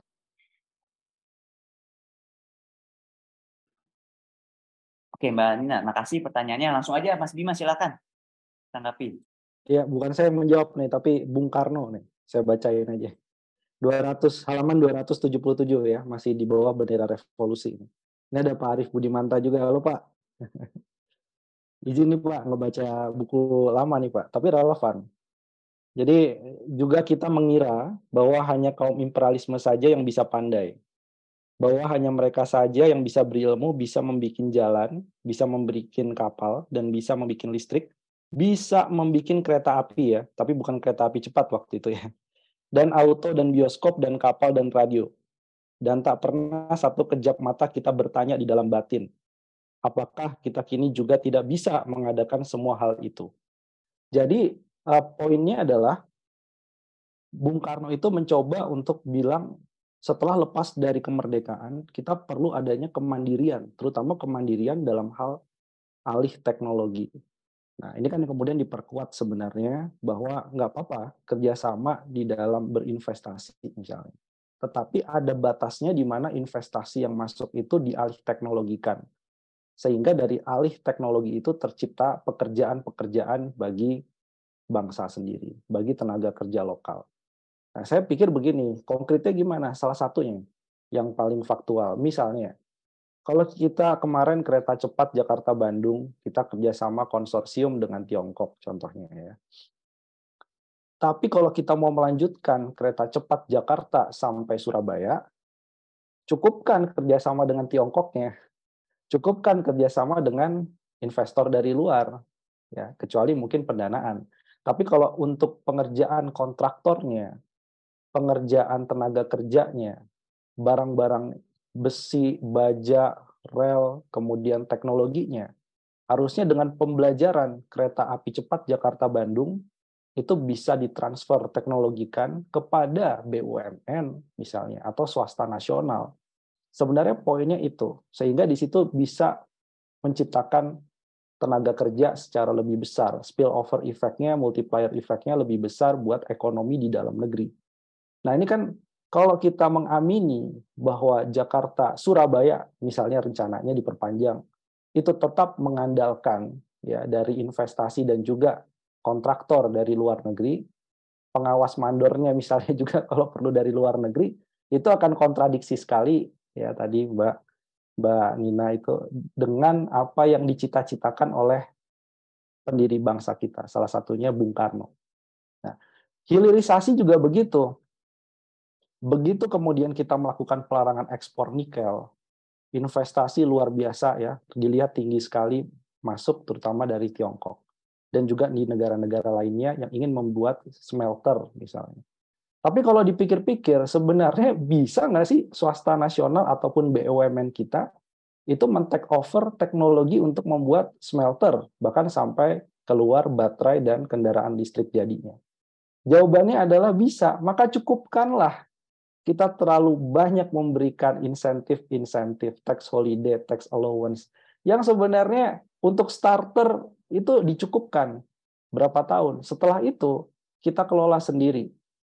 Itulah yang kemudian diharapkan porsi tenaga kerja asingnya bisa menurun, tenaga kerja lokalnya lebih banyak terserap, manfaat pajaknya juga lebih banyak, manfaat buat masyarakat, eh, terutama masyarakat sekitar penambangan, sekitar smelter bisa lebih banyak, saya kira itu loh, kita harus mengembalikan. Jangan kemudian industri 4.0, hilirisasi minerba. Wah, kita uh, ini deh gandeng uh, asing lagi gitu ya. Bukan menjadi apa ya, menjadi uh, anti terhadap asing, bukan itu, tapi ada batasan di mana kita harus membuat kemandirian teknologi tadi sehingga power dan progres dari teknologinya dipegang oleh bangsa Indonesia. Itu itu itu saya cuma cuma ngelihat bahwa relevan ini. Kita baca lagi di bawah bendera revolusi kemudian melihat arah kebijakan sekarang apa yang perlu kemudian dikoreksi biar manfaatnya lebih banyak buat teknologi dan masyarakat kita itu mungkin Mas uh, Gusti makasih Makasih Mas Bima. Mungkin Mas Faisal tanggapan juga dari pertanyaan Mbak Nina? Oh ya, uh, mungkin uh, sedikit menambahkan ya. Eh, kalau kita ambil secara masalah Soekarno mungkin tidak bisa juga lepas dari pidato 1 Juni 1945 yang disampaikan oleh uh, Pak Karno, Bung Karno kita di depan uh, eh, PK. Di situ ada lima prinsip sebenarnya dalam uh, bernegara. Salah satunya adalah kebangsaan. Nah, kebangsaan ini apa?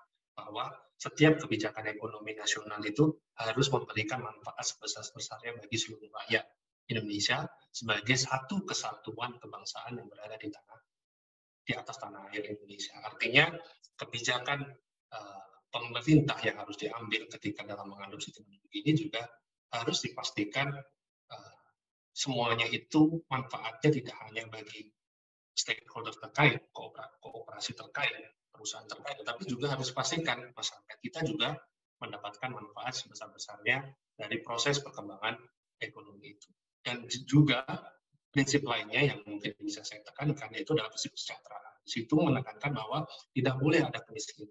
Ketika uh, dari Pak adopsi teknologi ini tidak berpihak pada peningkatan kesejahteraan pekerja, maka permasalahan kemiskinan ini juga menjadi concern karena ada potensi uh, misalnya tadi yang disampaikan dengan pendapatan upah yang rendah kayak tadi yang saya sampaikan ya terkait upah yang diterima oleh uh, pengrajin dari bulu mata itu kalau misalnya 200 rupiah per hari atau 200 per bulu, kemudian anggap saja 10 uh, eh, apa namanya 10 uh, eh, bulu mata yang dihasilkan itu 2000 kurang lebih 2000 uh, eh, bulu mata berarti kurang lebih 20 uh, 2000 income yang diterima per hari.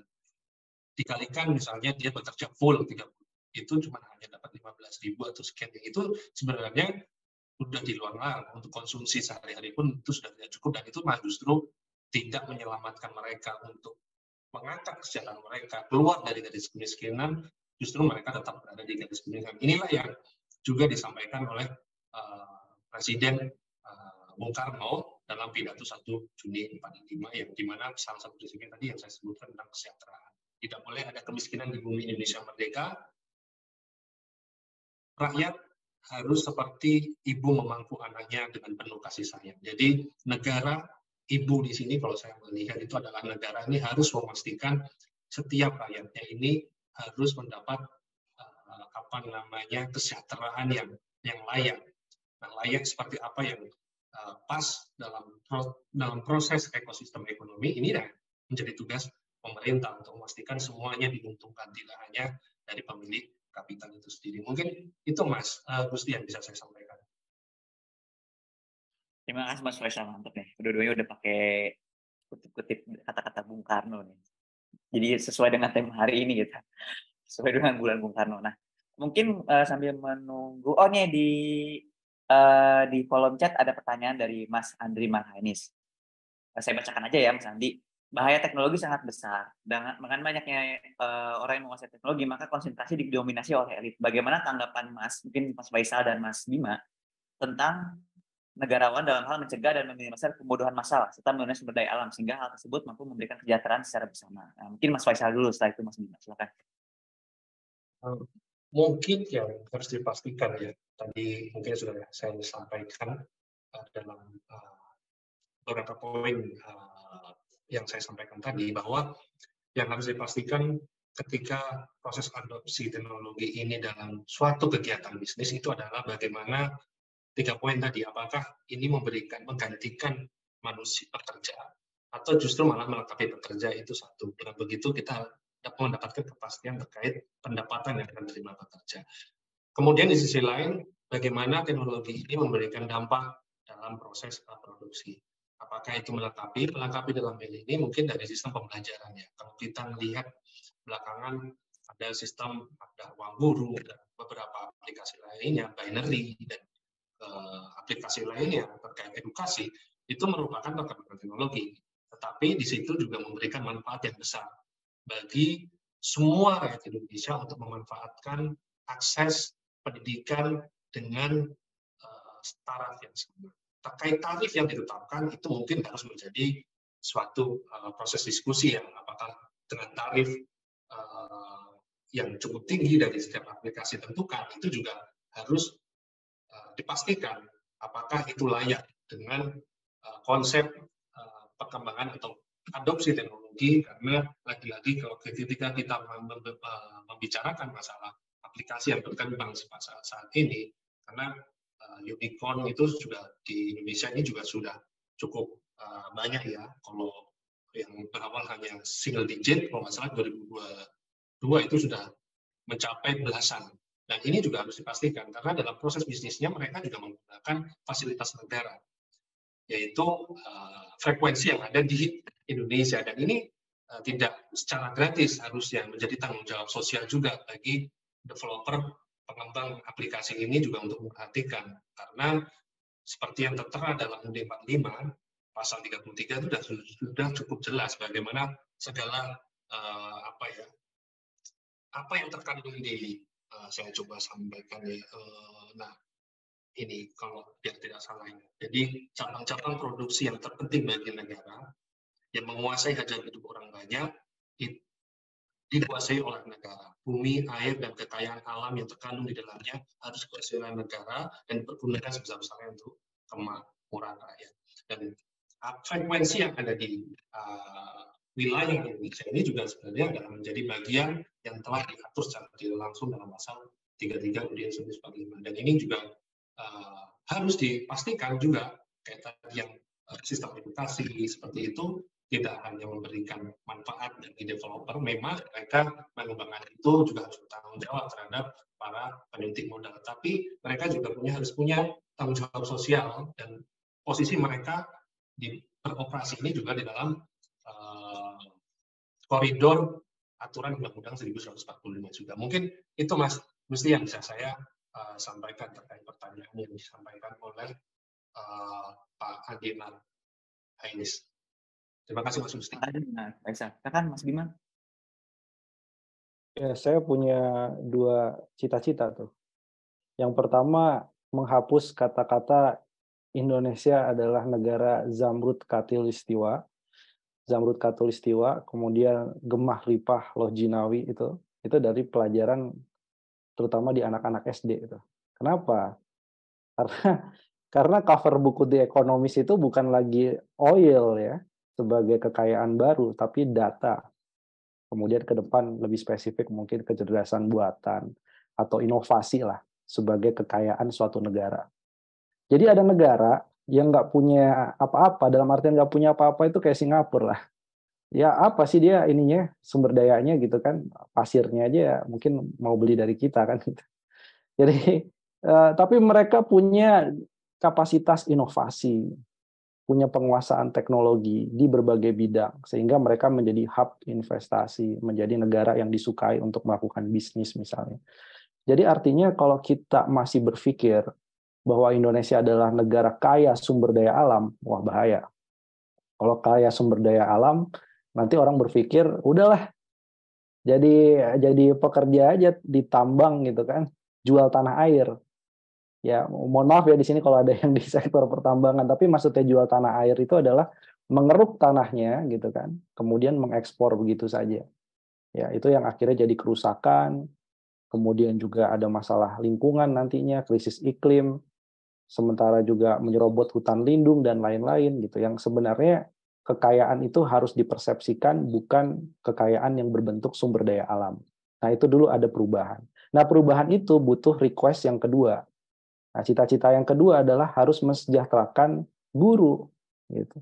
Gimana kita bisa mencetak sumber daya manusia yang mampu berpikir bahwa ke depan ini ada lompatan teknologi yang kita harus menguasai itu. Kalau enggak kita ada di bagian uh, periferi itu atau bagian pinggir kata Paul Baran ya kalau teori dependensia ada di pinggirannya dari kapitalismenya di mana riak-riak kecil dari kapitalismenya.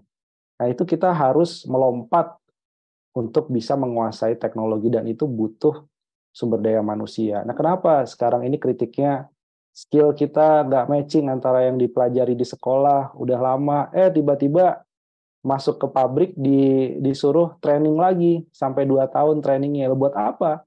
Yang kemarin dipelajarin nggak ada nggak ada gunanya. Itu salah satunya karena apa? Karena kualitas pendidikan dari mana? Ya masalah soal tenaga pengajarnya. Tenaga pengajar bisa semangat mengajar kalau dia udah selesai dengan perutnya dia udah selesai dengan kebutuhan hidupnya gitu makanya negara dengan inovasi yang kuat dengan penguasaan teknologi yang baik itu adalah negara yang mensejahterakan gurunya di mana-mana begitu. Jadi kalau pakai Nordic style itu juga di negara-negara Skandinavia juga sama. Mereka juga mengutamakan pendidikan salah satunya adalah kesejahteraan guru. Nah kalau masih ditemukan ya, ya sekarang masih ada lah cerita-cerita gitu kan. 300 ribu, udah gajinya 300 ribu sebulan, dirapel, tiga bulan lagi bayarnya gitu kan. Itu kan masih ada cerita-cerita begitu yang harusnya di era kita butuh SDM dan butuh lompatan dari sumber daya alam ke insan manusia yang lebih punya kualitas dalam inovasi, kreativitas, maka kita harus mulai melihat ke akar masalahnya. Ini pendidikan. Jadi dua itu aja Mas Mas Gusti gitu untuk menjawab bahwa gimana caranya biar biar kita nggak nggak ketinggalan gitu ya dan menjadi negara yang terus menerus kena kutukan sumber daya alam. Ini 2022 kemarin itu gara-gara batu bara aja naik nih. Gara-gara sawit aja kemarin naik nih. Ada bonanza komoditas kan. Kita seolah-olah, oh ekonominya oke. Okay. Tapi bentar lagi udah selesai nih. Sekarang udah selesai. CPO udah turun, batu bara turun, ya nikel termasuk ferronikel dan pig iron juga turun di pasar internasional. Kita bisa masuk dalam kutukan sumber daya alam. Begitu lagi ekonomi kita nanti. Kalau nggak ada lompatan kepada ekonomi yang basisnya sumber daya manusia. Itu mungkin uh, Mas Gusti semoga menjawab. Oke, terima kasih Mas Bima, Mas Faisal tanggapannya. Mungkin terakhir sebelum ke Mas Bona, saya ingin bertanya dulu kali ya. Karena uh, tadi juga menyambung soal dampak beberapa perusahaan teknologi juga tadi perusahaan tambang. Kalau dilihat sebenarnya dibandingkan dengan perusahaan tambang, perusahaan teknologi kita kan sebenarnya kalau dibandingkan secara persaingan di dunia ini kita lumayan cukup maju gitu dibandingkan negara lain. Gitu. Kita punya hampir 14 unicorn saat ini. Nah, tapi di sisi lain uh, saat ini kita tahu sedang ada winter tech dan sebagainya macam ya banyak terjadi pemutusan hubungan kerja di perusahaan-perusahaan tersebut gitu. Nah tadi juga kita bicara bagaimana melindungi pekerjanya. Nah lalu dengan banyaknya dampak yang disahkan mitraan lah informal-informal ekonomi yang dihasilkan oleh berbagai perusahaan teknologi ini ada istilah yang dinamakan too, too big to fail dan ini terjadi di Malaysia saat ini di mana Carsam yang perusahaan dari Malaysia itu disubsidi sama MDB, on MDB ya kan untuk supaya tetap survive gitu. Padahal bisnis modelnya nggak survive karena hanya jual mobil bekas. Yang mana kita kalau di Indonesia pakainya Facebook Marketplace kali ya, mobil-mobil bekas nih biasanya atau OLX. Nah, menurut Mas Faisal dan Mas Bima, dengan jumlah 14 unicorn dan dan juga dampak ekonomi dan sosial yang dihasilkan perusahaan teknologi Indonesia, perlukah negara untuk turun tangan ya tadi mengintervensi untuk melindungi agar gagal gitu, agar tidak terjadi kegagalan dalam perusahaan teknologi asli Indonesia seperti itu. Bagaimana tanggapan dari Mas Faisal dan Mas Bima? Mas Bima dulu deh kayaknya. Yang pertama, Mas Gusti nggak ada perusahaan teknologi asli Indonesia. Jadi saya nyebut merek ya. Uh, Gojek itu ya, pertama kali dia berdiri outsourcing ya tadi offshoring atau outsourcing dalam bidang IT-nya itu ada di suatu kota yang namanya Bangalore, India. Itu itu ada tuh artikelnya kalau mau dicari ada dia. Jadi research and development-nya itu di outsource, coding dan lain-lainnya sebagian di outsource ke luar negeri. Mungkin ada di India, ada di Singapura. Jadi di bidang teknologi hari ini juga agak susah gitu ya untuk menyelamatkan suatu perusahaan misalnya yang bakar uang terus atas nama ini perusahaan nasional gitu. Orang nggak ada saham negara dalam artian saham negara langsung ya. Penyertaan modal negara kan bukan juga gitu.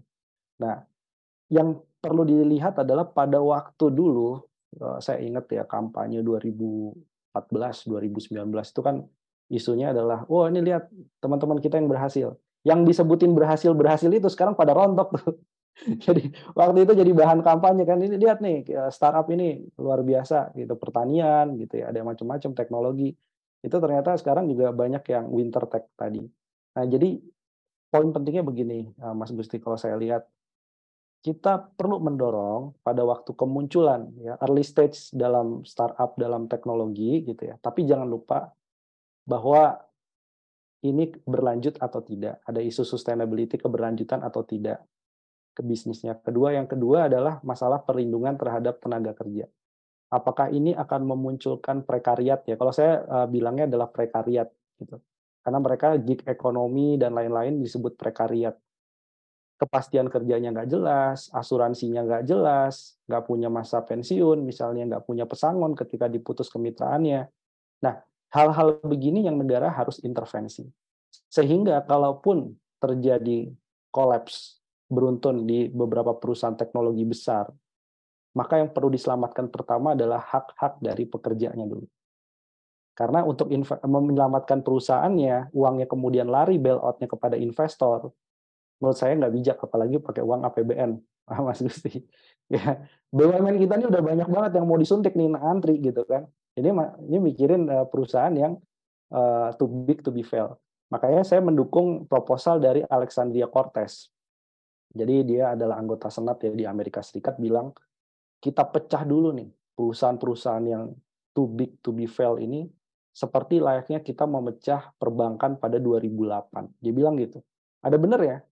Jadi kalau dipecah menjadi perusahaan yang tidak terafiliasi, kecil-kecil begitu, itu pengurusan regulasi, masalah tenaga kerjanya, itu jadi lebih gampang dan meminimalisir terjadinya too big to be fail yang akhirnya menyalahkan negara untuk melakukan segera melakukan bailout gitu.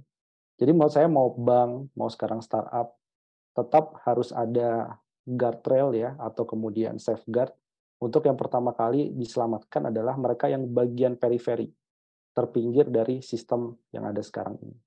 Itu dulu uh, Mas Gusti. Thank you Mas Bima. Mas Faisal silakan mau tanggapannya. Aduh, keren banget Mas Kusini. Ngomong digital dilempar ke kita ya.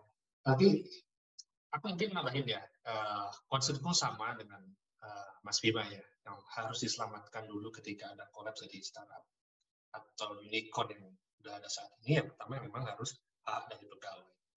Yang kedua itu adalah kehadiran pemerintah dalam hal ini itu uh, saya di luar dalam suntikan apa yang menyuntik dana atau penanaman modal atau apa pun itu saya di luar itu tapi saya lebih mengarah kepada bagaimana mengalokasikan sumber daya atau pekerja yang menjadi terdampak dalam startup mungkin uh, proxy BUMN menjadi opsi alternatif ketika terjadi uh, layoff besar-besaran dari para startup ini yang seperti Mas Gusti bilang uh, kondisi startup sekarang lagi kurang uh, kondusif. Nah di sini menurut saya BUMN menjadi peran penting dalam merespon uh, para pekerja yang terdampak. Karena bagaimanapun pekerja startup ini sudah cukup ada transfer ke knowledge dari perusahaan-perusahaan sebelumnya, khususnya dari startup ini, yang mampu mungkin masih bisa memberikan impact-nya dalam pengembangan BUMN ini sendiri. Dan di sini juga BUMN sekaligus melakukan perannya memberikan kesejahteraan bagi uh, masyarakat lebih luas, tidak hanya uh, mencari profit, tetapi peran untuk uh, pembangunan pemerataan pembangunan ini juga ada. Salah satunya melalui, melalui penyerapan para pekerja yang terdampak dari startup ini. Tinggal nanti diseleksi prosesnya seperti apa, apakah ada jalur khusus, seperti apa yang perlu diseleksi jika memang slot-slot dari BUMN ini hanya terbatas, tetapi ini bisa menjadi opsi uh, bagi mereka untuk boosting juga kinerja dari uh, BUMN BUMN kita saat ini. Mungkin itu uh, Mas Gusti yang bisa saya sampaikan. Oke, makasih Mas Faisal. Ah, terakhir nih dari Mas Bona ya, dari pertanyaan di chat. Uh, Mungkin silakan memberikan tanggapan mungkin terakhir nih sebelum kita ke Pak Arif Budimanta untuk uh, elaborasi terakhir. Mas Faisal, bagaimana nasib kaum marhain ke depannya di era teknologi ini? Oh, sebenarnya memang uh, kaum petani ini seperti yang uh, saya sebutkan uh, tadi bahwa mereka sebenarnya tantangannya itu uh, bukan hanya teknologi ya, tetapi globalisasi, perkembangan moda transportasi itu juga menjadi uh, tantangan yang sangat serius bagi kaum petani. Selama ini memang sudah beberapa banyak uh, apa ya berkembang teknologi-teknologi yang mempermudah dalam proses bercocok tanam petani. Tetapi yang perlu diingat Mas Usti dan uh, teman-teman semua, Pak Buna, bahwa uh, pendidikan dari kaum petani kita ini dinilai belum mampu melakukan adopsi teknologi secara cepat. Karena mungkin uh, latar belakang pendidikan yang uh, belum mumpuni, tetapi juga cenderung mereka adalah mereka yang uh, usianya itu sudah prosesnya itu adalah uh, sudah di atas rata-rata ya dalam proses uh, usia produktif. Dan ini dalam proses adjustment, dalam proses adaptasi baik dari uh, transfer ilmu dalam proses adopsi teknologi ini juga uh, punya mempunyai kendala. Dan inilah yang sebenarnya perlu harus menjadi uh, perhatian bagi pemerintah. Apakah itu ada uh, pendampingan kah? Atau apakah itu dengan adanya uh, kalau rasa saya kalau saya melihat bimbingan bimbingan teknis kayak gitu agak susah ya. Karena mereka juga sebenarnya kalau saya lihat pergi-pergi ke satu pedesaan HP mereka itu simpel aja monoponik gitu ya. SMS gitu itu kan level apa ya apa smartphone yang awal ya dan belum terlalu sophisticated dan mereka juga sebenarnya untuk penggunaannya pun masih agak bingung. Mereka sangat riskan terhadap uh, pinjol-pinjol uh, yang uh, sangat marah dan ini uh, menurut saya memang permasalahan yang cukup kompleks untuk petani. Mereka tidak ada tidak hanya dihadapkan dengan tuntutan uh, teknologi untuk peningkatan produktivitas, tapi juga mereka dihadapkan dengan tadi itu perkembangan moda transportasi di mana harus barang, harus produk pertanian ini juga sangat apa ya, sangat mudah mengalir dari satu daerah ke daerah yang lain. Dan ini menjadi yang memang permasalahan yang sangat kompleks Mas Gusti yang tidak mungkin tidak bisa diselesaikan dalam satu forum ini, tapi itu yang menjadi bisa menjadi perhatian ya. Memang uh, keperpihakan pemerintah diperlukan dalam proses menjamin kesejahteraan para petani. Mungkin itu Mas Gusti. Terima kasih Mas Faisal. Silakan Mas Bima, bagaimana nih nasib kaum marhain ke depannya nih? Ya, kalau kita kerucutkan marhainnya sebagai petani gitu, di bukunya Deron ini dia bilang bahwa salah satu yang menarik mengutip dari apa yang dikatakan oleh Young ya, bahwa ada common land di mana para petani mencoba untuk melakukan adaptasi teknologi.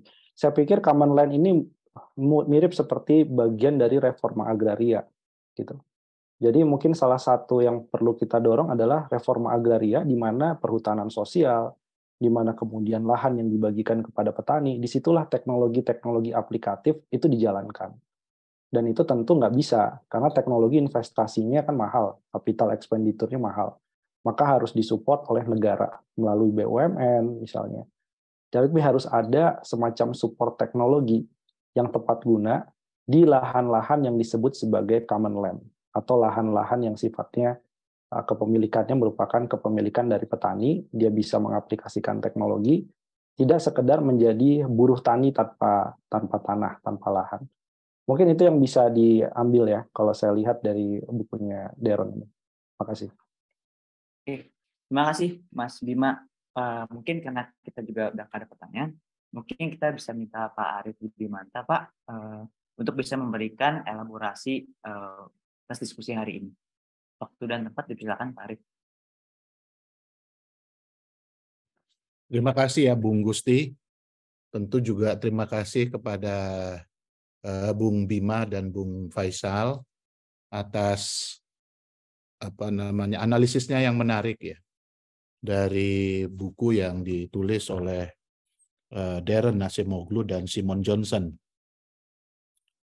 Uh, saya betul-betul menikmati uh, proses presentasi dari Bung Faisal dan Bung Bima itu sangat mengalir dan daging semua gitu.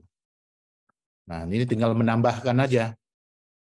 Yang pertama, Bung Karno itu menerima kurang lebih sekitar 28 ya, gelar doktor honoris causa. Dan kalau dilihat dari 28 itu paling banyak itu dalam bidang uh, hukum ataupun ilmu hukum.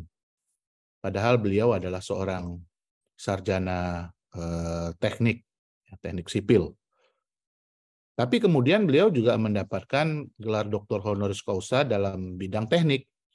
Misal dari uh, Berlin University, kemudian dari uh, Budapest, itu doktornya doktor engineering, kemudian dari ITB, juga mendapatkan gelar doktor honoris causa dalam uh, bidang ilmu teknik. Jadi intinya adalah Bung Karno itu walaupun seorang engineer, seorang insinyur, seorang ahli teknik, tapi uh, beliau memiliki pemahaman yang kuat tentang kehidupan uh, bermasyarakat, tentang pengaturan dan kehadiran negara dalam setiap eh, aspek-aspek yang sifatnya teknikal gitulah kira-kira mungkin seperti itu. Dan ini yang sebenarnya menjadi salah satu uh, tekanan gitu ya yang disampaikan oleh Daron Asimoglu dan uh, Simon Johnson gitu ya Simon Johnson. Jadi intinya uh, apa namanya kemajuan teknologi ya agar kemudian itu memberikan kemaslahatan bagi prosperity ataupun kesejahteraan bagi masyarakat dan sekaligus juga menghadirkan eh, keadilan sosial bagi masyarakat maka eh,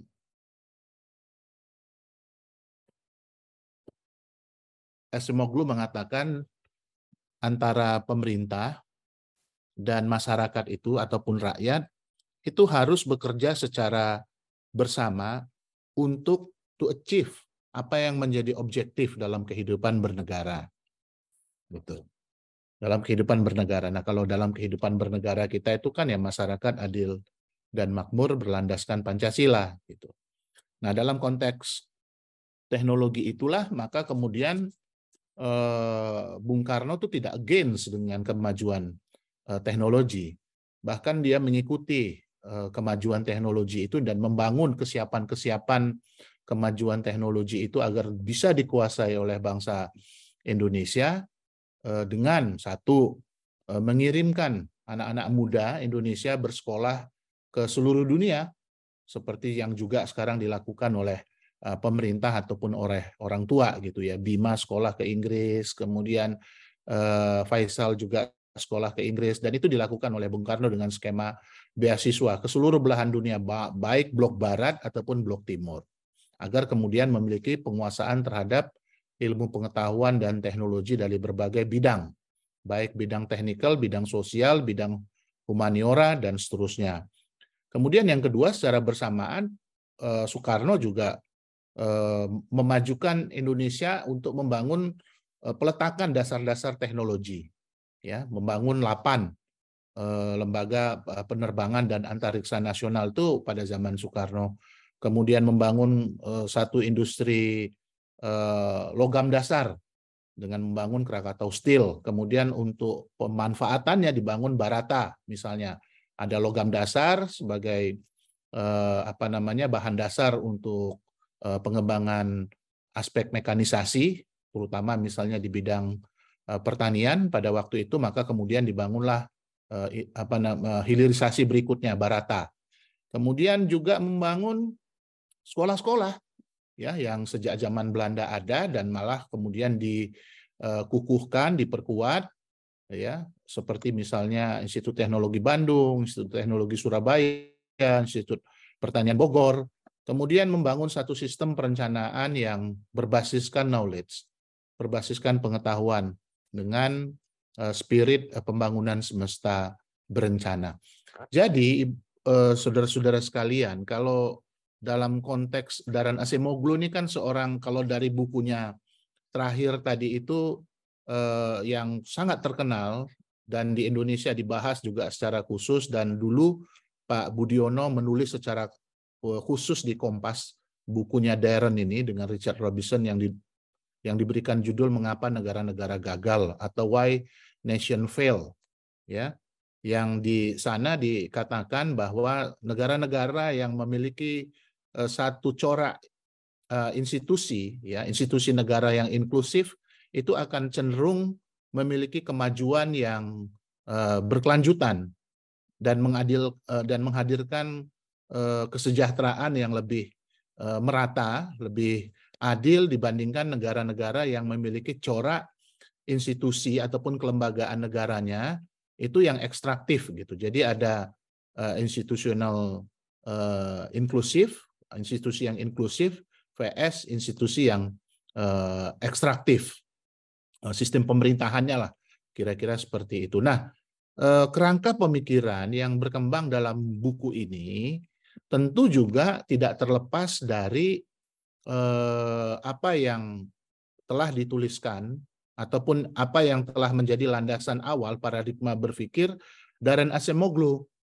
Nah, sehingga Eh, aspek inklusivitas dalam pemerintahan, dalam demokrasi itu menjadi penting agar kemudian teknologi itu dalam proses-proses kemajuannya kata Bung Karno ya dalam eh, apa namanya dalam penganugerahan gelar doktor honoris causanya di ITB pada waktu itu ya ilmu teknik itu harus eh, memberikan pengabdian ya kepada masyarakat gitu. Bukan kemudian masyarakat itu kan satu kata yang eh, apa namanya plural, satu kata politik begitu yang pada intinya ilmu teknik jangan sampai kemudian menimbulkan ketidakadilan penguasaan ter, yang terjadi bagi eh, segelintir orang. Nah, untuk itu maka kemudian Darren mengatakan di sini dibutuhkan agar kemudian teknologi itu memberikan prosperity kan gitu ya e, karena kan judul buku ini kan Power and Struggle Our 1000 Year Struggle Over Technology and Prosperity bagaimana teknologi itu kita struggle kita bertahan dengan teknologi karena teknologi itu dalam ekonomi itu juga menjadi bagian daripada apa yang kita sebut dengan faktor eh, produksi gitu. Dalam kerangka apa? Ya, misalnya satu dalam kerangka yang paling utama ya bertahan untuk hidup dalam respon lingkungan dalam konteks alokasi sumber daya misalnya. Tetapi juga teknologi eh, dimanfaatkan untuk eh, kepentingan ekspansi surplus dalam eh, kerangka untuk mencapai efektivitas dan efisiensi dalam eh, eh, produksi. Jadi kemudian dia berkembang uh, secara uh, terus-menerus. Maka kemudian di bab pertama dalam buku ini kan digambarkan tentang diskusi uh, mengenai David Ricardo dan Adam Smith. Dikatakan misalnya pada awalnya David Ricardo juga tidak begitu uh, bersetuju ya dengan pengembangan teknologi karena itu dapat mengakibatkan uh, apa kira-kira uh, kesengsaraan lah ya bagi Eh, para pekerja, tapi kemudian pada masa berikutnya dia melakukan proses revisi terhadap eh, apa yang ditulisnya, apa kemudian yang dipikirkannya bahwa teknologi itu juga memberikan eh, manfaat bagi eh, perkembangan kesejahteraan sepanjang kemudian proses institusi itu bisa dibangun dengan dengan dengan baik. Jadi buku ini di dalam buku Power and Progress ini kita bukan hanya membaca eh, 11 kurang lebih mungkin sekitar 11 bab ya mulai dari eh, prolog itu sebagai pengantar kemudian sampai kemudian halaman apa bab 11 itu tentang redirecting eh, teknologi tetapi juga mungkin menarik untuk membaca mengenai bibliografi isainya. Jadi di halaman belakang tuh ada bibliografi isai yang menceritakan tentang dialog dan referensi dari seluruh bab gitu. Untuk memperkaya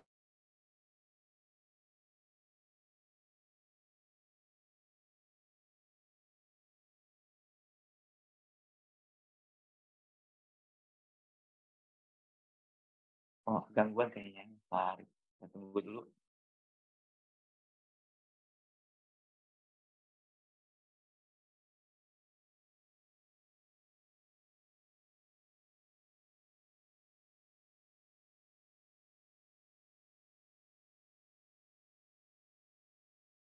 Dan tunggu dulu Pak untuk bisa tersambung ya. Karena ada gangguan sinyal.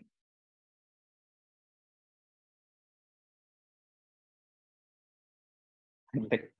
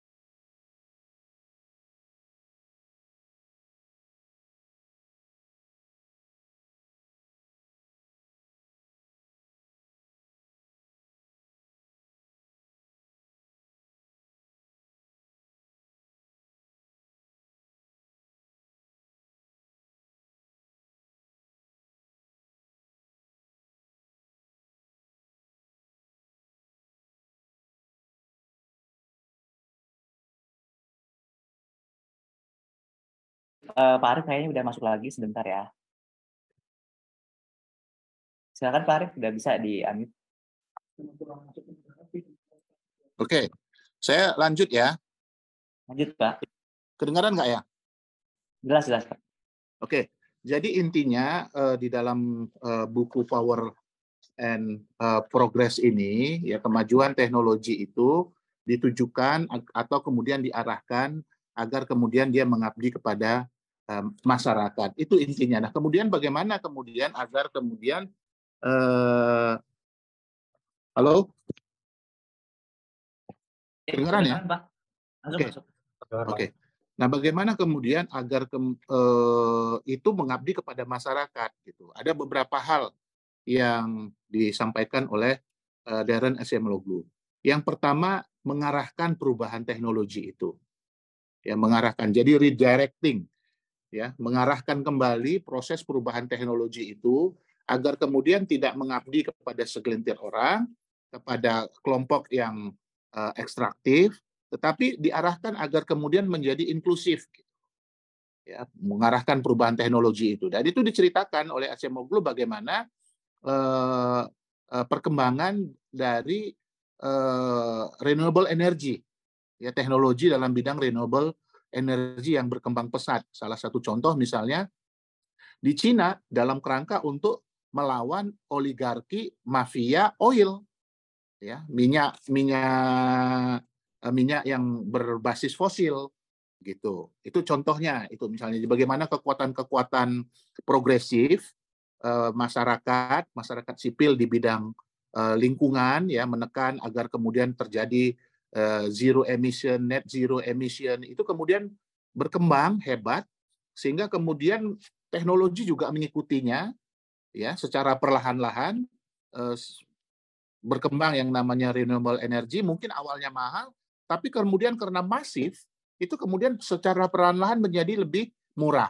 Itu itu contoh misalnya eh, mengarahkan perubahan teknologi. Kemudian yang kedua dalam konteks eh, teknologi digital itu membuat apa istilahnya itu membuat membuat ulang teknologi digital itu ya agar eh, sekali lagi mengabdi kepada masyarakat. Kemudian yang ketiga, nah ini yang sebenarnya disampaikan oleh Bung Karno tadi dikutip oleh Bima ataupun oleh oleh uh, oleh Mas Faisal ya membuat ulang jadi harus ada kekuatan penyeimbang ya ada kekuatan penyeimbang agar kemudian terjadi apa? Aspek inclusivity. Itu aspek in, inclusivity. Istilah uh, istilahnya itu membuat kekuatan penyeimbang dari sisi masyarakat sipil. Karena kita tahu kekuatan-kekuatan penyeimbang itu uh, di dalam perkembangan teknologi terutama teknologi yang berbasis uh, digital itu kemudian bisa membangun satu proses demokratisasi yang lebih uh, inklusif dalam proses-proses pengambilan uh, keputusan, membangun kebijakan publik yang lebih berpihak kepada uh, masyarakat. Nah, itu yang ketiga. Nah, kemudian yang keempat adalah Eh, membuat kebijakan-kebijakan untuk mengarah teh, mengarahkan teknologi itu agar lebih eh, mengabdi lagi kepada masyarakat. Ya, mengabdi kepada masyarakat. Contoh misalnya ya, tentang tadi yang disampaikan oleh eh, Faisal ataupun Bima di beberapa tempat, kita punya case mengenai eh, kasus Uber di Inggris. Contoh misalnya ya Uber di Inggris itu. Ya pertama mungkin waktu datang Uber pertama kali sebagai teknologi, ya perusahaan yang berbasis uh, teknologi itu menjadikan uh, supir-supir Uber itu menjadi awalnya mitra, tapi kemudian lama-lama itu menjadi bagian terintegrasi dari sistem aktivitas usaha uh, Uber. Mereka menjadi employee, kemudian diaturlah sedemikian uh, rupa dalam konteks terjadi proses crafting institution. Nah, kalau Bima tadi mengatakan dia mengutip bukunya uh, Mariana uh, Mazzucato gitu. Jadi istilahnya Mariana Mazzucato dalam uh, bukunya itu adalah proses inklusivitas itu ya membangun kekuatan penyeimbang dalam dalam perkembangan kemajuan teknologi itu adalah dalam kerangka melakukan apa yang disebut dengan recreating dan reshaping policies agar kemudian lebih berpihak kepada masyarakat. Maka kemudian diperlukan satu sinergi ya antara masyarakat sivil dengan government untuk membangun uh, policy-policy. Contoh misalnya policy-polisinya itu adalah uh, diberikan contoh oleh Darren Acemoglu dan ini mirip seperti pikirannya Piketty ya menurut pandangan saya dan sebenarnya sebagian sudah dijalankan pajak kekayaan. Kita tahu misalnya Alphabet. Ya, Alphabet itu uh, Google ya. Uh, itu kan perusahaan induknya kan terdaftarnya bukan di Amerika, dia terdaftarnya mungkin di Irlandia kalau nggak salah ya Gusti ya, karena di sana insentifnya lebih besar dalam kerangka apa? Dalam kerangka untuk uh, avoidance uh, tax, katakanlah seperti itu. Dan sekarang lagi dibangun skema agar wealthy tax yang berasal dari perusahaan-perusahaan uh, apa namanya ya teknologi itu bisa di bisa didapatkan dan bisa di capture. Nah, kenapa kemudian perlu pajak kekayaan ataupun wealth tax ini? Adalah dalam kerangka untuk uh, mengurangi ketimpangan. Kan jadi ada proses redistribusi kembali dipakai untuk apa? Untuk meningkatkan capability. Ya, dipakai untuk meningkatkan capability bagi masyarakat-masyarakat yang uh, apa? yang uh, ya capability-nya masih kurang gitu dalam proses edukasi sehingga kemudian mereka tidak bekerja tidak bisa bekerja dengan teknologi yang lebih baru, maka kan diperlukan proses upskilling, reskilling gitu. Terus dananya dari mana? ya dari wealthy tax ini salah satunya uh, sumbernya gitu dalam kerangka untuk mengurangi inequality ataupun mengurangi uh, ketimpangan. Kemudian yang kedua redistribusi dan memperkuat jaring pengaman sosial. Kemudian yang ketiga pendidikan, kemudian yang keempat upah minimum, kemudian yang kelima itu adalah reform akademia. Ini menjadi penting ya. Reform akademia seperti apa yang dipidatukan oleh Bung Karno bahwa yang namanya teknologi, pencapaian ilmu pengetahuan harus ditujukan untuk mengabdi masyarakat, bukan kepada uh, sekelompok orang. Dan ini tergantung depend on vision dari akademia itu. Ya. Nah, ini uh, reform akademia itu menjadi menjadi penting pada dasarnya sehingga yang namanya teknologi ini yang merupakan resultante antara penemuan, invensi dan uh, akumulasi Eh, pengetahuan, dia bukan hanya menjawab problem ekonomi dalam kehidupan, tapi sekaligus juga menghadirkan eh, kesejahteraan dan dan keadilan. Dan untuk itu diperlukan satu kekuatan masyarakat sipil, diperlukan satu kekuatan progresif.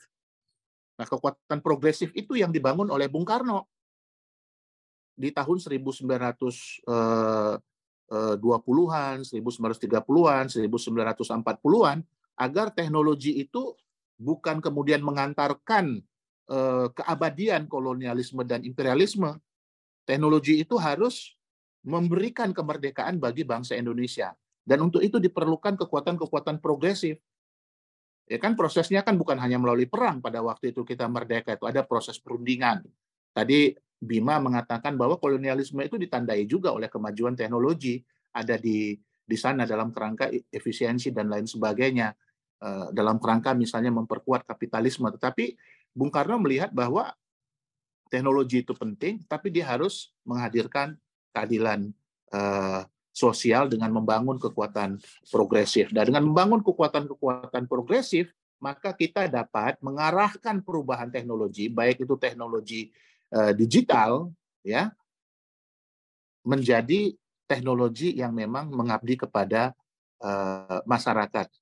Jadi ini mungkin eh, secara umum, secara garis besar ya, apa yang disampaikan oleh eh, Daron Asemoglu dan Simon Johnson. Jadi progres di sini eh, bisa diartikulasikan dalam dua perspektif gitu ya, power and progress itu.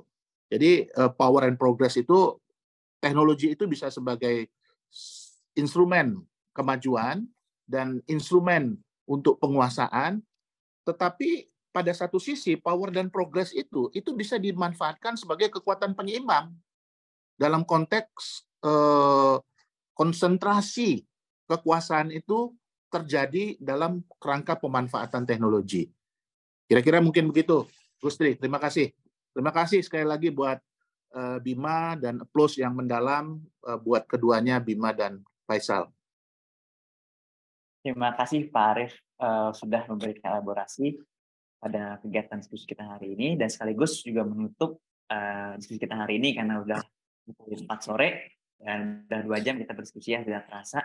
Uh, sekali lagi saya berterima kasih pada Pak Budi Mata selaku Eksekutif Direktur dari Megawati Institute, lalu Mas Faisal Rahman, dan juga Mas Bima Yudhistira dari Selios ya, Eksekutif Direktur dari Selios, dan juga rekan-rekan yang hadir. Dan juga ditunggu uh, informasinya kembali untuk bedah buku selanjutnya akan kami segera kabarkan melalui panel kanan yang tersedia dan bisa follow di Instagram kami di Megawatt Institute. Mungkin demikian dari saya. Wabillahi taufiq hidayah. Assalamualaikum warahmatullahi wabarakatuh.